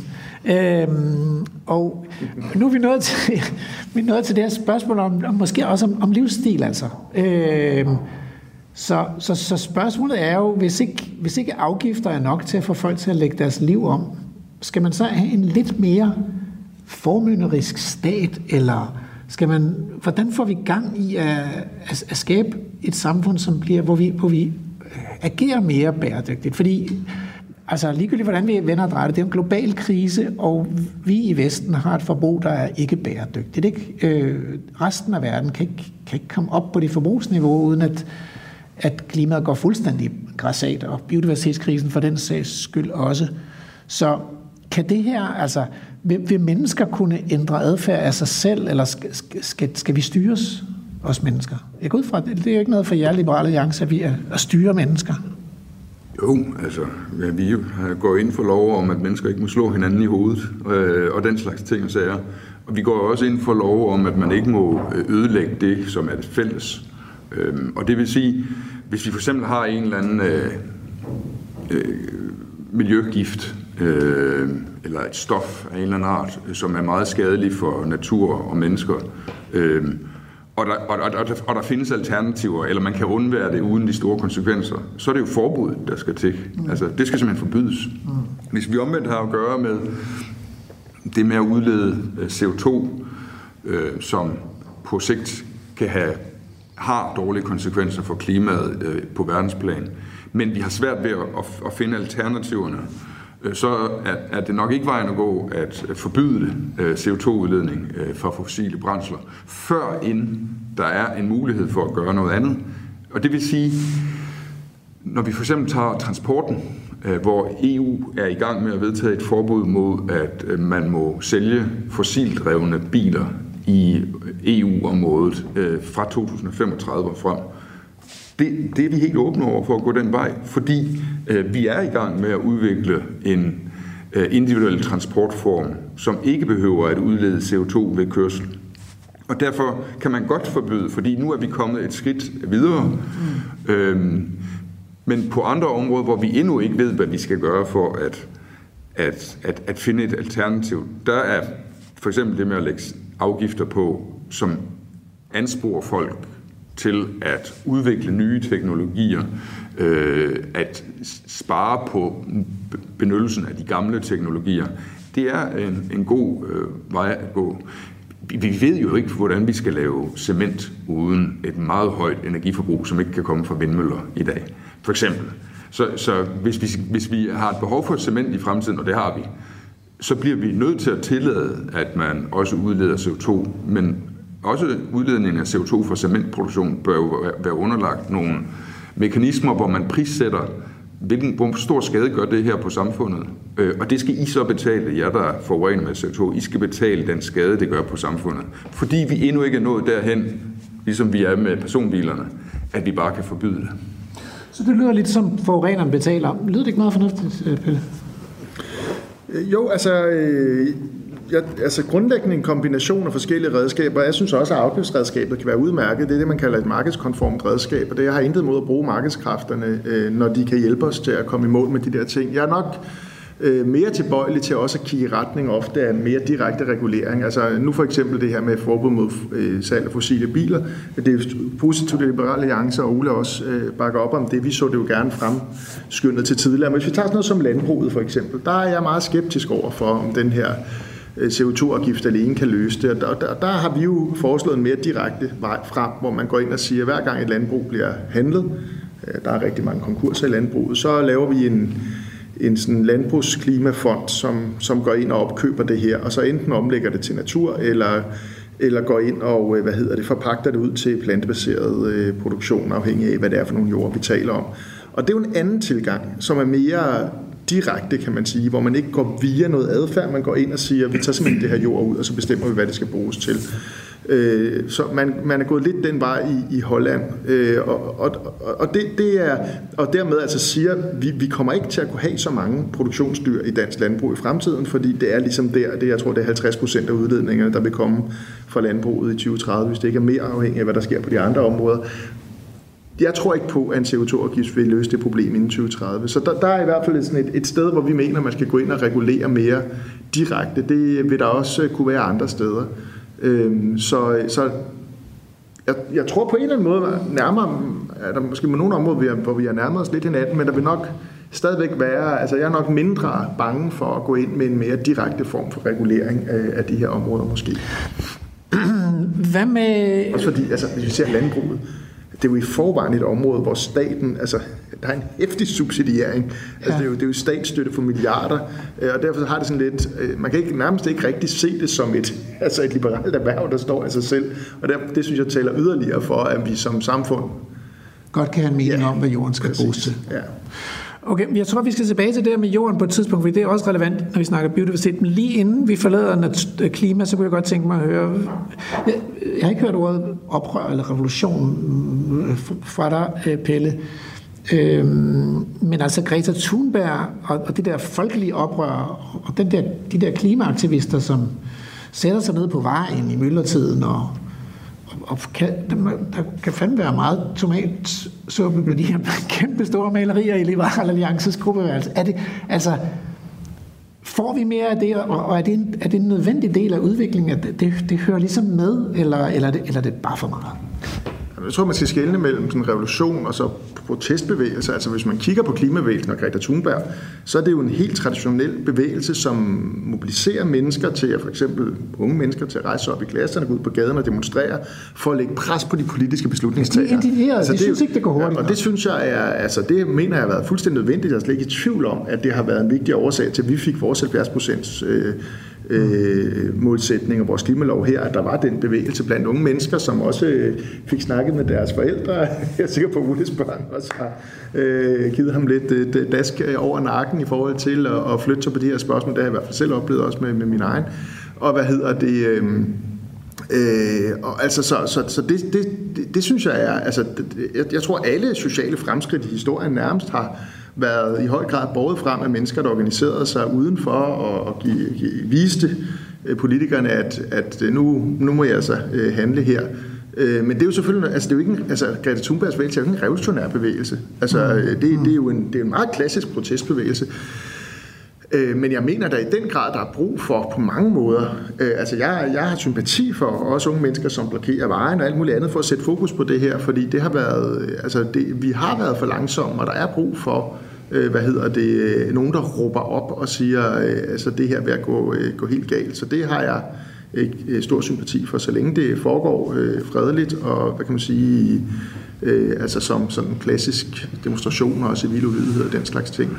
øh, ja, men øh, jeg, jeg, det der med at hælde øh, tomat ud af billederne, det har jeg sgu ikke helt forstået den dybere, den dybere klogskab i. Sådan er det jo altid med, med den slags civil ulydighed. Man skal jo tænke sig om, hvad, hvordan det gør, for det skal jo gerne være noget, der vinder sympati og ikke skubber, skubber folk væk. Altså, det er jo lidt paradoxalt, at, at protesterne i, og ulydigheden og ulovlighederne i Danmark er blevet større i takt med, at vores klimapolitik er blevet til, øh, langt mere ambitiøs. Altså, det begynder for alvor i sidste valgperiode med de der blokeringer af vejene i København, og det er i sidste valgperiode, at man sætter øh, 70% målsætning. Og det er som om, at, at, at ønsket om at være dem, der har set lyset, og at have den fineste glorie overhovedet, er konstant, uanset hvor meget der gøres politisk. Og det skal man være opmærksom på, at dem, der går ud og begynder at begå ulovligheder i deres sags tjeneste, hævder de. For dem handler det jo ikke kun om sagen. Det handler formentlig i et eller andet stort omfang også om, at de opnår en identitet selv, som sådan nogen, der har set lyset, som systemerne ikke har set, establishment ikke har set. Og på den måde ligner det jo det, der også foregår over på primært højrefløjen, som vi har set øh, hos Nye Borgerlige i de senere øh, uger, at man bilder sig ting ind om, at der er et komplot i gang, som ikke vil løse problemerne, eller tværtimod gøre dem større, og at magthaverne er involveret sammen med big business, og at det er op til os mennesker, os i vores lille gruppering, der mødes øh, hver onsdag aften over øh, kvædete øh, fra urtekram, øh, at, at det er os, der skal redde verden, og, og det er jo en, en fantastisk identitet at have, at man kan gå ud, og så kan man gøre nogle ulovligheder og komme i avisen og få opmærksomhed på det, på en selvidentitet, der handler om, at man er i gang med at redde verden mod resten af samfundet. Og, det, og, den, og den deler den slags mennesker, som øh, Pelle har sympati for på venstrefløjen, med den samme type mennesker på højrefløjen, som mener, at det handler om World Economic Forum, og det handler om, om vacciner imod corona. Men nu, nu, sidder, nu har vi Det er højrefløjen den og samme type mennesker, og det er de samme drivkræfter, der er på spil. Jeg tror. Nu har vi højrefløjen og venstrefløjen repræsenteret her, så, så nu skal vi jo også passe på at ikke få skyllet barnet ud med badevandet. Altså. Øhm, fordi fordi det, det er jo måske rigtigt, at der er en konspirationsteoretisk risiko her. Man, man risikerer at se spøgelser, ikke, når man øh, er i kamp mod alle de andre. Ligesom. Men er der ikke også mulighed for, at der kan være noget reel indignation? Altså, vil du helt se bort fra, at der er en reel ja. indignation, som kommer fra en, en oprigtig bekymring for menneskehedens øh, udvikling og, og, og risikoen for, for sådan en større Der er klimaforandring? utvivlsomt en fuldstændig reel indignation. Ja. Men bag den reelle indignation kan der ligge to ting. Der kan ligge det, at man har kigget på verden og analyseret sig frem til, at den indignation er nødvendig. Der kan også ligge det, at det giver en rolle til en selv Godt. at være indigneret. Men det betyder ikke, at man ikke føler indignationen. Nej. Jeg er helt sikker på, at Nye Borgerliges næstformand også føler indignationen over coronaindsatsen i Danmark. Ja. Okay, hør, så du har rejst et flag. Altså, pas nu på, at det hele ikke bliver følelser, og at man overser, at der også kan være noget identitetspolitik, der slet ikke handler om sagen. Ja. Okay, men det synes jeg da er fair nok, er det ikke det? Jo, altså jeg synes, det er en lidt arrogant tilgang til, til, til de mennesker, øh, unge mennesker og andre, som, som er engageret i den her. Øh, selvfølgelig er der altid noget identitet i alt engagement. Det er der også for dig, Ole. Det er der også for de unge øh, LA'ere, som også mener, de har, har set lyset i forhold til øh, statens øh, fortrædelighed og skattesystemet i Danmark og alt muligt. Sådan, så sådan vil det nok være.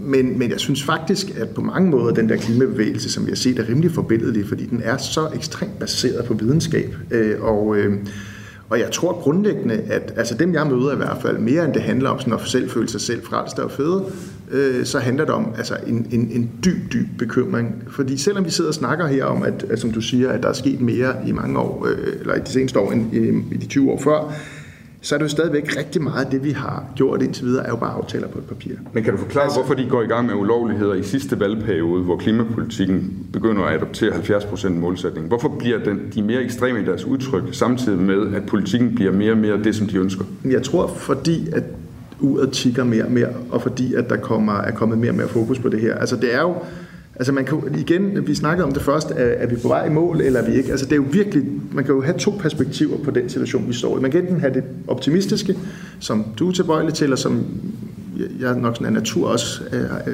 er lidt tilbøjelig til det der med, jamen okay, nu er vi kommet i gang, og hvis bare den her sådan eksponentielle indsats, som man siger, den fortsætter, så, så har vi en chance for at løse det her. Men man kan også se det fra den modsatte side, og det ved jeg jo, der er mange, der gør i klimavægelsen, og siger, at vi er overhovedet ikke i gang. Altså, vi har, vi har lavet nogle aftaler på et papir og nogle mål, men realiteten er, at øh, udledningen ikke er kommet ned. Vi har ikke fået bygget de vindmøller. Vi har ikke, øh, vi kører, stadig biomasse i stor stil. Kigger vi på investeringerne, så er der stadig massiv investering af fossile. Vi hiver stadig olie og gas op. Ja, og CO2 og, og det, jeg tror, det er følelsen af, altså. følelsen af at, at vi står her, vi har 10 år, vi har 15 år, øh, og vi er slet, slet, slet ikke øh, nok i gang. Jeg tror mere, det er den, der er drivende for mange mennesker, mm. end det er sådan en konspiration eller en følelse af, at... Øh, altså, jeg tror, det er en decideret sådan der skal mere til. Men, men, det er, jo, ikke men det er jo rigtigt, at CO2-indholdet i atmosfæren stiger. Men i Danmark, som er det, de demonstrerer imod, der går vi i den modsatte retning. Der mindsker vi CO2-udledningen til omgivelserne.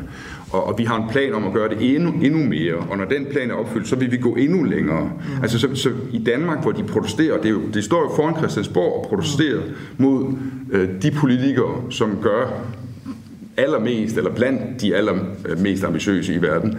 Og, og, og, og deres protester bliver stadig mere skingre. Og, og dermed ligner det jo også det, som vi har set på udlændingepolitikken, at i takt med, at der danner sig en stor bred midt om, ja, vi skal selvfølgelig have en stram og fornuftig udlændingepolitik, så dem, der gerne vil hævde, at, at, at, at de stadigvæk står for noget mere rigtigt, de bliver mere og mere skingre. Så bliver det til Rasmus Paludan, så bliver det til alt muligt halløj, øh, som som er udtryk for, at man bliver nødt til at trække i en yderliggående retning for at distancere sig fra nogen, der i virkeligheden gør det, der er det rigtige. Og sådan, sådan er det også sket på, på klimapolitikken i Danmark. Radio 4 taler med Danmark. Okay, jeg tror, inden, inden vi går ned i uh, detaljerne omkring klimapolitikken, så skal vi til at, at kigge på noget natur og biodiversitet. Og uh, det gør vi i det her uh, afsnit af Vildsborg anden time, hvor vi har uh, sat Ole Birke Olsen fra Liberal Alliance og Peter Dagsted fra Enhedslisten stævne for at tale om, hvad kan, hvad, hvordan håndterer man egentlig som politiker store, komplekse problemstillinger. Og de er jo også globale, de er jo ikke kun, øh, de er jo ikke kun nationale. Altså, jeg ved selv mest om biodiversitetskrisen, og det er jo et naturprogram. Ikke? Nu har vi talt en del klima, men nu skal vi også tale noget biodiversitet. Så jeg har været med til at lægge 2010-mål og 2020-mål om at stands tabet biodiversitet i graven, ikke? fordi øh, biodiversiteten stadigvæk var i tilbagegang, både i Danmark og i resten af verden. Og nu ser det ud som om, det endda kniber lidt med at få gennemført de der naturnationalparker på 0,6 procent af Danmarks landareal. I hvert fald ser det ud til det nærmest at være gået i stå med den nuværende regering. Altså hvordan, og 0,6 procent altså, af Danmarks landareal, det er så det, vi kan give til den vilde natur. Hvordan kan man have tillid til, at I, I politikere egentlig kan magte den opgave? Altså, jeg tror ikke, du har ret i, at, at det er gået i stå, fordi de naturnationalparker, som blev vedtaget i sidste valgperiode, øh, de står jo over for at skulle gennemføres. Og så har den nye regering lavet et regeringsgrundlag, hvor man vil lave et antal naturnationalparker mere. Og det kan man selvfølgelig godt tænke, at er det fem eller er det tre? Jeg kan ikke rigtig huske. Jeg tror, det var fem. Okay. Fem. At, at det, det kunne man godt have gjort noget mere, øh, og det tænker jeg, fordi øh, Naturstyrelsen råder over 5% af Danmarks areal, og, og vi er langt fra, at der er natur på Naturstyrelsens 5% øh, af Danmarks areal. Så jeg tror, man skal se det sådan, at øh, det går stadigvæk fremad. Man er i gang med at etablere de naturnationalparker, som blev vedtaget i sidste valgperiode. Man har sat sig mål om, at der skal laves op til fem yderligere. Det kunne godt have været mere. Det kan måske også blive mere. Det er jo ikke sådan, at, at det er at man kunne godt forestille sig, at der var en, kom en stemning af, at vi skal have nogle flere. Øhm, og så kommer der en valgperiode næste gang igen, og en igen, og en igen, og på et tidspunkt, så begynder folk måske også at elske de naturnationalparker, som allerede bliver oprettet. Vi, vi har jo ikke set dem endnu. Altså, der har jo været meget øh, demonisering og mytologi omkring, hvad de ville rumme. Når først øh, naboerne bliver glade for de naturnationalparker, de får, så kan det være, der kommer ekstra skub i det her. Jeg synes, jeg er altid jeg, jeg har altid øh, meget fokuseret på retning, og ikke så meget på hastighed. Øh, fordi at ønsket om meget stor hastighed kan være øh, i vejen for, at man går den rigtige retning. Men altså, jeg troede jo, at politikere var populister. Øh, og, og det viser jo, fordi man har undersøgt det her tre gange, at mere end 70 procent af Danmarks befolkning er store tilhængere af naturnationalparker og urørt skov, inden de har set dem. Så er det ikke bare at køre afsted, altså fuld, fuld kraft frem? Øh, politikere er øh, generelt betragtet populister og opportunister og stemmemaksimeringsagenter. Øh, generelt betragtet. Der er undtagelser, og du sidder selvfølgelig over for to øh, i et eller andet omfang.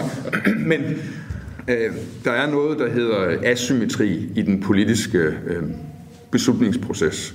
Og den betyder, at selvom rigtig mange mennesker synes et, hvis de få mennesker synes det meget mere, og fylder meget mere i den offentlige debat, så kan politikere godt nogle gange føle, at, og også gøre, altså øh, imødekomme de få, som råber højere, end de mange, som holder sig i ro.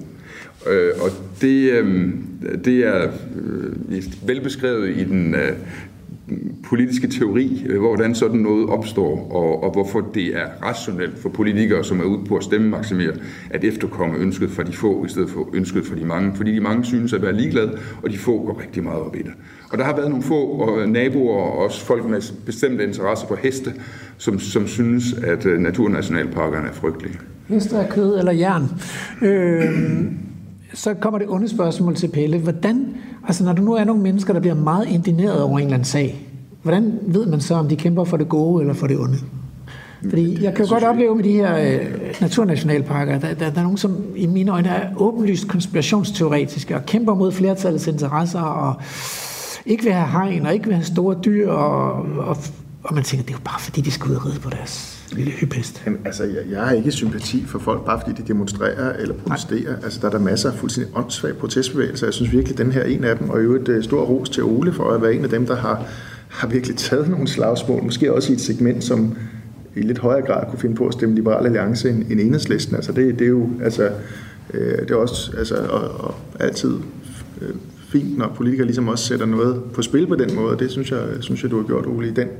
Men altså, men, og, og jeg synes jo i den grad, vi skal videre i de naturnationalparker, men grundlæggende er det jo et meget lille hjørne af det her problem. Altså, mm. det er godt at få noget urørt natur, men det store problem er jo, at den måde, vi anvender vores areal i Danmark i det hele taget, altså, at vi er det mest opdyrkede øh, land, øh, at vi er det land med allerflest øh, svin øh, som, øh, og et landbrug, som sviner og ødelægger vores havmiljø og vores, øh, ja, vores øh, natur øh, i det hele taget. Øh, Øh, og der er, bare, der er jo bare brug for noget, der går langt, langt videre end det der. Det er jo en grundlæggende øh, snak om, hvad skal vi med vores arealer i Danmark? Øh, skal, vi bruge, øh, skal vi bruge dem til at producere foder til, til svin og kvæg, eller skal vi bruge dem til, øh, øh, at øh, naturen kan udfolde sig? Altså, øh, og, og, og det, det går bare meget længere end de naturnationalparker. Det er jo hele diskussionen af, af i virkeligheden sådan arealplan. Øh, og, og selvfølgelig den her målsætning øh, om, øh, øh, om 30 procent, øh, der udlægges til natur, og 10 procent til stærkt beskyttet natur som minimum. Også i Danmark. Altså, det er jo der, vi skal hen. Men stærkt beskyttet natur, de der, det kunne jo være naturnationalparker, ikke? hvor man som det eneste sted i Danmark har besluttet, at man ikke må have landbrug og skovbrug og jagt øh, og hvor der skal være plads til, at de store dyr også godt kan udfolde sig.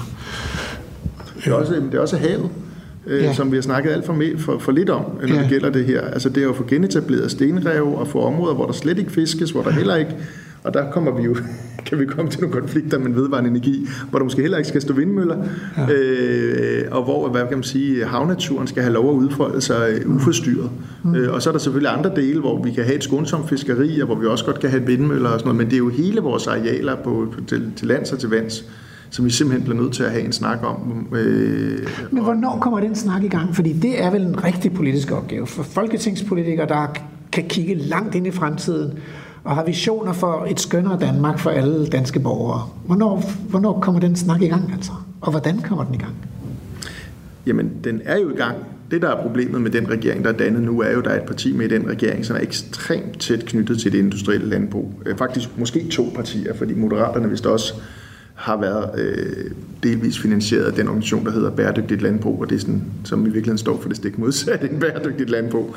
Øh, hvad hedder det? Og, øh, Øh, og, og, og det tror jeg betyder, at altså, tanker om ligesom at, at, at, at få gjort noget grundlæggende ved det her, det, det har jeg svært ved at se sker med den regering, vi, vi har nu. Men de snakker om, at der skal være en naturlov.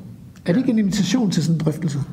Jo, øh, det er rigtig fint, og det er jo det, som vi, og så tror jeg også Liberale Alliance går ind for, altså at man i virkeligheden skal bruge lidt det samme redskab, som vi har gjort med, med klima, at vi går ind og sætter nogle meget specifikke mål, og så går man ellers i gang med bagefter at få gennemført det via lovgivning. Altså det er jo virkeligheden, det særlige ved klimaloven, øh, at, øh, at det er jo en ny måde at bedrive politik på, end hvad vi traditionelt plejer at gøre. Altså sætter de her meget klare mål, planer kunne man sige, hvis jeg skal være lidt fræk, og så bagefter gå i gang med ligesom at gennemføre dem, øh, gennemføre dem politisk, og det er det, vi har brug for på naturområdet.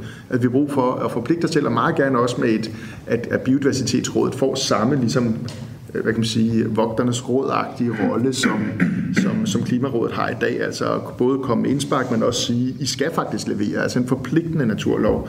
Øh, og jeg ved godt, at regeringen har skrevet det ind i deres grundlag, men jeg vil se det blive til noget, altså, øh, før jeg tror på det. Altså, jeg, øh, fordi der, der er jo nogen, der skal levere det areal, og selvfølgelig er der noget af det statslige areal, som, som, som bør og kan bruges. Men, men grundlæggende kommer det her til at være i en eller anden form for konflikt med det industrielle landbrug. Det kommer vi simpelthen ikke udenom, for det er der problemet med biodiversiteten i Danmark primært er. Også det industrielle fiskeri øh, i en vis grad. Nu, du nævner slet ikke det industrielle skovbrug. Også det industrielle skovbrug, altså, men, men det er klart, vi har jo brug, altså, vi har jo brug for skov til for eksempel byggeri. Altså, vi har jo brug for øh, øh, træproduktion, for eksempel til byggeri, så vi kan jo ikke sige, at vi slet ikke skal have produktionsskov i Danmark, men, men øh, øh, for mig ser det ikke der, øh, altså det, og, det, og, og, og det er jo derfor, hvis vi udvider det samlede skovareal, og det skal vi, så kan vi både have produktionsskov. Det er klart, de skove, som i dag øh, bedst kan anvendes til, til urørt skov, de skal jo ikke være produktionsskov. Mm. Men man kan jo sagtens anlægge produktionsskov nogle af de steder, hvor der er marker i dag. Mm. Undervejs så har jeg observeret, at du, du, du har nikket til flere af de her ting, Ole. Er du, er du sådan enig hele vejen igennem her? Jeg, jeg er grundlæggende enig i, at vi skal dedikere nogle arealer via statslig intervention øh, til øh, naturformål. Ja. Jeg, jeg synes ikke, at det er øh, tilfredsstillende, at vi i Danmark ikke giver et bidrag til den globale biodiversitet ved at have naturarealer, hvor der kan rummes den natur, som findes på vores himmelstrøg i den type klima og den øh, type øh, geografi, som vi har i Danmark. Det synes jeg er uacceptabelt. Øh, og derfor synes jeg for eksempel, at et mål, en målsætning om 10% strengt beskyttet natur er en god målsætning. Øh, jeg er lidt mere i tvivl om, at vi skal stræbe så meget efter de 30%, altså yderligere 20%, som vi kalder øh, beskyttet natur, men som ikke er strengt beskyttet natur, fordi den form for natur, som er under beskyttet naturkategorien, er ikke særlig meget natur. Altså det er et, et landbrugs engareal øh, kan jo leve op til at være øh, beskyttet natur, om end det ikke er strengt beskyttet natur. Så jeg er ikke sådan så optaget af de der 30 procent, men de 10 procent strengt beskyttet natur, synes jeg, at vi bør kunne præstere i Danmark. Og øh, ja, og der er langt fra 0,6 til 10 procent, så der, der er i hvert fald noget at tage sig for der. Men, øh, men lad mig lige tilføje, og der hvor jeg så måske, og også grunden til, at jeg er lidt skeptisk over for det der med 30 procent beskyttet natur, Altså, hvert land spiller jo sin rolle i den globale arbejdsdeling, også i den globale arbejdsdeling om at sikre biodiversitet. Ja. Og, og det vil være lidt dumt at tage et land, som er super egnet til øh, fødevareproduktion, og sige, at det land, det er der, man skal udfolde det fulde potentiale af, hvor meget natur vi ønsker i verden. Mm. Altså, vi skal have noget her, men vi skal ikke nødvendigvis have lige så meget øh, beskyttet eller strengt beskyttet natur, som Norge eller Sverige skal have, fordi de har så store arealer, som ikke er egnet til fødevareproduktion. Ja, til gengæld er de så øh, meget effektive i deres skovproduktion, så, så der er heller ikke så meget natur på deres arealer. Men, men så er der i hvert fald noget mod syd, og jeg kunne godt tænke mig at bruge det her som afsæt til lige at tage det globale perspektiv på vanen også her. Øhm, fordi den fantastiske natur, de karismatiske kattedyr, elefanterne, næsehornene, menneskeaberne, de, de er jo et andet sted. De er jo ikke her i Skandinavien, de er heller ikke i Europa. De er i lande med, med, med lav velstand, lav bruttonationalprodukt, øh, hvor borgerne måske hellere vil have mere velstand, end de egentlig vil have safari-rejser. Så hvordan, hvordan kan man prioritere og beskytte den del af den globale udfordring med biodiversitetskrisen på en retfærdig og rimelig måde, altså over for de mennesker, som også gerne vil have udvikling? Hvad skal vi gøre? Kan vi yde bidrag i Danmark, eller hvem skal gøre det? Jeg har ikke noget godt øh, svar på det spørgsmål. Øh, altså, jeg synes, at vi har en stor nok opgave med at, at, at feje for egen dør, øh, og det skal vi så gøre. Og så håber jeg, at der er andre, der har nogle gode bud på, hvordan vi kan hjælpe ja, i andre lande. Hvis vi nu kun vil levere 10 procent i Danmark, er det så ikke rimeligt, at vi investerer i, i, at de kan levere lidt mere i Andesbjergene, eller i Østafrika, eller i Indonesien? Jo, det kunne godt være rimeligt, og, det, og, det, og så kunne man overveje, om noget af den udviklingsbistand, vi giver i dag, som ikke udvikler, fordi det gør udviklingsbistanden ikke. Øh, den er ligesom en sovepude øh, for at have dårlige og korrupte styre i de lande, vi giver udviklingsbistand til. Øh, og om vi i stedet skulle omlægge den til at være klimabistand eller biodiversitetsbistand, og så sige, at udvikling det kommer af, at I har nogle fornuftige retssystemer og privat ejendomsret og sådan nogle ting. Og, og det bliver I nødt til at gøre, det kan vi ikke sørge for jer. Og, og derfor giver vi vores støtte til det, du siger, som er, at jamen, vi kan ikke levere øh, 50% eller 30% øh, vild natur i Danmark, så vi giver noget støtte til, at I kan gøre det nede hos jer.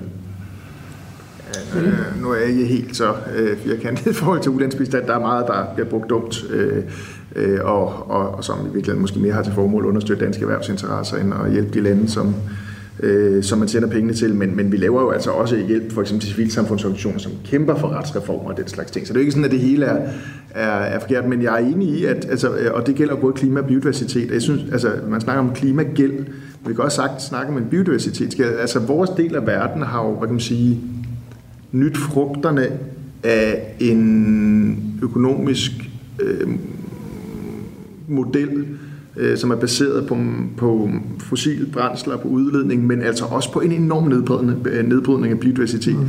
Og det har vi ligesom høstet frugterne af gennem 150 år, øh, til at vi er blevet betydeligt mere velstående. Og, vi ligesom, og, og, og det der med, skal vi så, nu vil vi gerne sparke stigen væk for de andre, for hvis de gør det samme som os, jamen så, øh, så øh, de kan ikke have den levestandard, vi har, de kan ikke brede sig på den måde, de kan ikke have den landbrugsproduktion osv. Og, og derfor mener jeg helt klart, at, at der er en form for gæld i den rige del af verden, øh, og den kan man passende betale tilbage på en måde, hvor at man så altså betaler der er jo allerede eksempler på, det tror jeg i Bolivia og Ecuador, man betaler for eksempel for at lade olien, øh, gassen blive i jorden, man betaler for at beskytte øh, nogle skovområder, øh, og det synes jeg er, er helt rimeligt øh, og, og fornuftigt, øh, hvis, øh, ja. Okay, og nu er vi kommet lidt ind på penge, øh, så det er jo svært ikke at nævne Peter Birk Sørensen og den nye regnemodel, den grønne regnemodel. Fordi øh, for et par uger siden, så kom det frem øh, i pressen, gennem, på tværs af pressen, hele pressen, at de har regnet sig frem til, at øh, i, tror det var 2019, at der havde vi ligesom øh, brændt natur- og miljøværdier af for 245 milliarder kroner. Så det var vi blevet fattigere i det år. Det, det er jo del med mange penge, altså. Øh, så jeg kan godt tænke mig at spørge, er det her, er det, er det måden at, at, at blive mere seriøs omkring de værdier, der er knyttet til vores fælles natur og miljø? Øh, kan det, vil det kunne gøre en forskel i fremtiden? Altså, man kan købe 20 procent af Danmarks landareal fri for, for landbrug og skovbrug for 100 milliarder kroner. Det, det lyder som en skide god forretning. ja, og det er så til synligheden det bedste bud, vi har på at indregne de her konsekvenser for miljø og klima i et nationalt regnskab. Øhm, men jeg synes også, det var Altså, påstanden var for eksempel, at, at, at danskerne værdisatte biodiversitet for over 100 milliarder kroner eller sådan noget. Og jeg, jeg kan ikke sådan rigtig øh, genfinde det. Altså, øh, donationerne til øh, den danske naturfond og så videre er i hvert fald ikke på 100 milliarder kroner. Så, så, så enten er der øh, nogle udfordringer med at gøre private goder til offentlige goder, eller omvendt offentlige goder til private goder, eller også så øh, er det måske lidt højt sat i forhold til, hvordan folk i virkeligheden opfatter tingene. Og øh, spørgsmålet er selvfølgelig også, om biodiversitet og at Danmark skal spille sin rolle i at bevare natur, om det er noget, vi skal gøre, fordi at det repræsenterer en økonomisk værdi for os, eller om vi skal gøre det, fordi det repræsenterer en værdi, som er ud over økonomi. Mm. Øh, ja, det er godt at prøve os at, at, at værdisætte økonomisk også miljø og natur. Mm. Men vi skal ikke reducere det at have en artsrigdom i Danmark til at handle om økonomi, synes jeg. Det har en, et højere mål.